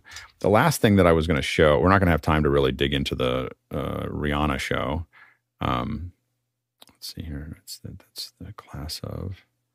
But the last thing I was going to talk about was more graphics. It was interesting that they said there was so much paint on the field for the logos that was actually they had to don't think- change cleats. Well, people were falling everywhere. I don't think it was the paint. I think it was just they had did a different kind of grass. Um, this was great. It's probably a whole second hour, but we'd have to get someone on that worked on it to tell us how that actually happened. That was there in case we hit, didn't have enough time. The one thing I will say is I really, really liked the. Uh, see if I can show it here. That I thought this was really a fun graphic. Yeah, particle systems, yes, right. Well, and and so and it's something I think I can do. Like I was looking at it, going, "Oh, how do they do that?" But it's you know, it's particles being pushed in and out. You you break something up and pushed in and out, and then you use the the audio noise, the yeah. audio noise to kind of to kind of push it back out again. It definitely, and I thought it was going to the music. It, it wasn't. I, I I looked at it a lot more. It's just it's just an animation, but it it bounces up enough that it looks like it's there. Um, let's see here. There was uh, the thing that I was impressed by. Why I kept all this here? Oh, there we go. Oops. There so I will say that this usually doesn't work. so what they're doing here, I don't know. Let's see if, if we if we back up a little bit, we'll see them kind of pan into it. I think. So so they're panning over. Oh, okay, yeah. So they're there. So this is a screen. This is an LED wall. Um, that looked really good, and I'm wondering whether now that I look at it, I'm wondering whether it's an actual LED wall or whether it was actual TV you know, or something. Because so typically they are standing right in front. This is like the little things that the weird things that some of us get obsessed with is I hate these graphics behind the the host because they always look so marade. Um, there's moiré, there's all kinds of pixelation, there's all kinds of other things. There's a little pixelation in the logos. But overall, we don't see what we normally see here on a digital wall, which is all kinds of um, moiré and pixelation and all kinds of other things that are breaking it up. It was just nice and clean, and I was I, I looked I looked at this a couple times looking for it, and I had to go back to the train. I I wanted to make sure. I mean, I even wondered whether this is actually a green screen. You know, like it could be. That's what I was thinking. It looks like a green screen that was they tracked in. It's well keyed. Yeah. you know but but if it's a green screen the things that you start looking for for green screens is up here you start looking at their hair you know and so if it is a green screen in that environment it was shot really well you know so it was Also, if it's a physical screen, how do you get the backlight up there on his hair? oh you can it's put that that tall. up there I- I think you can do mm-hmm. that yeah and I, I wouldn't worry about the backlight but I but I do it, it it's either a very very good because again you look at things like the little hair detail here his hair tail and an Ultimatte is capable of doing that. It's just usually broadcasters aren't good enough to do that. I mean they just they kind of throw up something that doesn't have is not cleanly lit. Um, and i and i feel like uh, i feel like they they either did a really good job on the key um, or they had and it could be that they did a really good job on the key um, but if they did it it was really well done They they are very close to that screen. If that's a green screen, there's no spill anywhere I can see. Yeah. So I mean, it, so again, oh, I, I'm not. Yeah. So whatever they did here, if it was an LED, maybe we can talk to some folks and find out what actually happened there. But, um, but whatever they did here, it worked. Like, and and I have not seen that work very often, like like almost ever. Like every time they cut to this, there's something wrong with it. It looks too LED. The green screen's too soft. The the all those other things. And this is the first time I think I've seen that digital background behind somebody where I went, oh, that looks really good. There's a little bit of aliasing down here, so there's not it's not perfect, and that's why it led me this aliasing right here along the K is what led me to think it was still some kind of TV and not a not a CG background. But you know, I you know I don't know for sure. But anyway, I, thought agree, though. was- It's got to be pretty tight behind them because they're not using much rim light on them, and they could actually use a little more shoulder and arm definition against that back with a little rim light of some kind because they get kind of they just fade into the background of the bottom half of their bodies. Yeah, That's probably just no depth and exactly what we keep talking about. Really if you don't have any space between them and the back, yeah. Next question. can't light them. Uh, Douglas Carmichael's in with a question. With so many large trucks in such a small place, how would they manage parking and getting them in and out smoothly? Logistics. They tell them where they want the the trucks. There's like I don't know how many trucks, but it's probably close to twelve, maybe twenty, somewhere between ten and ten and 20, 12 to twenty uh, trucks that get in there, and they get to go in first. they, they have they have priority. Uh, there's there's places that are built for them. They you know that that's when they design the stadiums, they design for the trucks. Some of them are sometimes on the inside, some of them are on the outside, but there's um, you know yeah ten to twenty uh, trucks there probably maybe even more. There might be 40 of them in there. Yeah. So I mean, it's just it, it, it's it's a big it's a big show. Um, next question. Next one in from Serge Blondin in Montreal, Canada. Do we know if the broadcaster has access to player tracking systems used by coach? I don't think so. I think that they actually are pretty careful about not giving them that. You know, so that what the coaches have and what the broadcasts have oftentimes are are different. Um, they, the coaches usually have, or a lot of the teams, or the, and the definitely the league has access to all the camera lanes. But the um, but the question is really, you know, I don't think that they they want to show what the coaches see. Um, you know, to back to the broadcasters, they're pretty careful about what the broadcasters get. Bill, real quick. Absolutely. Think about the amount of money wagered on this sporting event. Any inside information about what the coach is planning that gets out into the wild by any means can can change hundreds of millions of dollars. So it, it- that information is locked down like Brink's. You definitely wouldn't want an errant call at the end of the game. That would be really horrible from a betting perspective. anyway, I'm just saying. I'm just saying. I'm just saying. Like You're not you're not bitter. I'm not. I'm not. I'm, I didn't do it. Like here's the funny thing is I didn't. I mean, the last thing I'll say is I, I I only watch the game for the graphics. Like I don't care. The Steelers aren't in it. I don't really care who wins. It was just like. Uh, snatching, you know, victory, Let you know defeat from victory. Like Let it was just kind of like. I don't care who wins, but I was like, that's not the way to that you want to win. Is just to is to have something that was what we would call ticky tack. Well, now, So- now they have on the close calls. They went to review them. You had to go to a commercial because there were like you know forty five. There were forty four manned cameras Yeah. and an additional fifty unmanned cameras. Yeah, So A lot of cameras. ninety four cameras in all, and they covered the replay. And a lot on the replays when they went to look at the replays, they had like you know fifteen to twenty different views of Yeah. that individual thing to look at. world. All right, well, that's fun. Uh, thanks to the to to our producers for all the great questions. Thanks to the panelists. Can't do this without you. And uh, and thanks to uh, to the incredible team on the back end making this all work every single morning. Uh, it's really great to have all of you here. It's it's a fun show that we get to put together, and we can't do it. It's it's a it takes a village, and what's interesting is the whole village is part of it. you know, so it's it's, it's just fantastic. So thanks to everybody. Um, and uh, we traveled uh, 42 the Tlaloc Traversal, 42,000 miles, 68,000 kilometers. 384 bananas for scale. Um, just a reminder that uh, tomorrow we've, we've got uh, audio pathology. Um, so uh, um, Marty Ateas is going to be here to, to, to talk to us about that. Um, so and, and others uh, will be here to um, answer your questions about how to how to figure out what's going on when your audio isn't working. Um, uh, reader uh, the reader workshop is at 3 p.m. Uh, tomorrow. So just a quick reminder of that. Um, and Today. um, It's today. oh, it's today. Today's one. Tuesday. Oh, you moved it Wednesday to to Tuesday, Tuesday. from Wednesday. I got it. Okay, great. All right, very good. Um, and um, yeah, looking good. All right, um, we will now jump into after hours.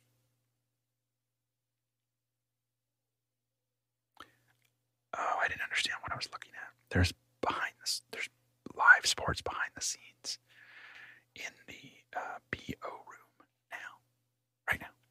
Jeff Keithley. I didn't understand the note when I looked down. I was like, I don't understand what I'm supposed to say there.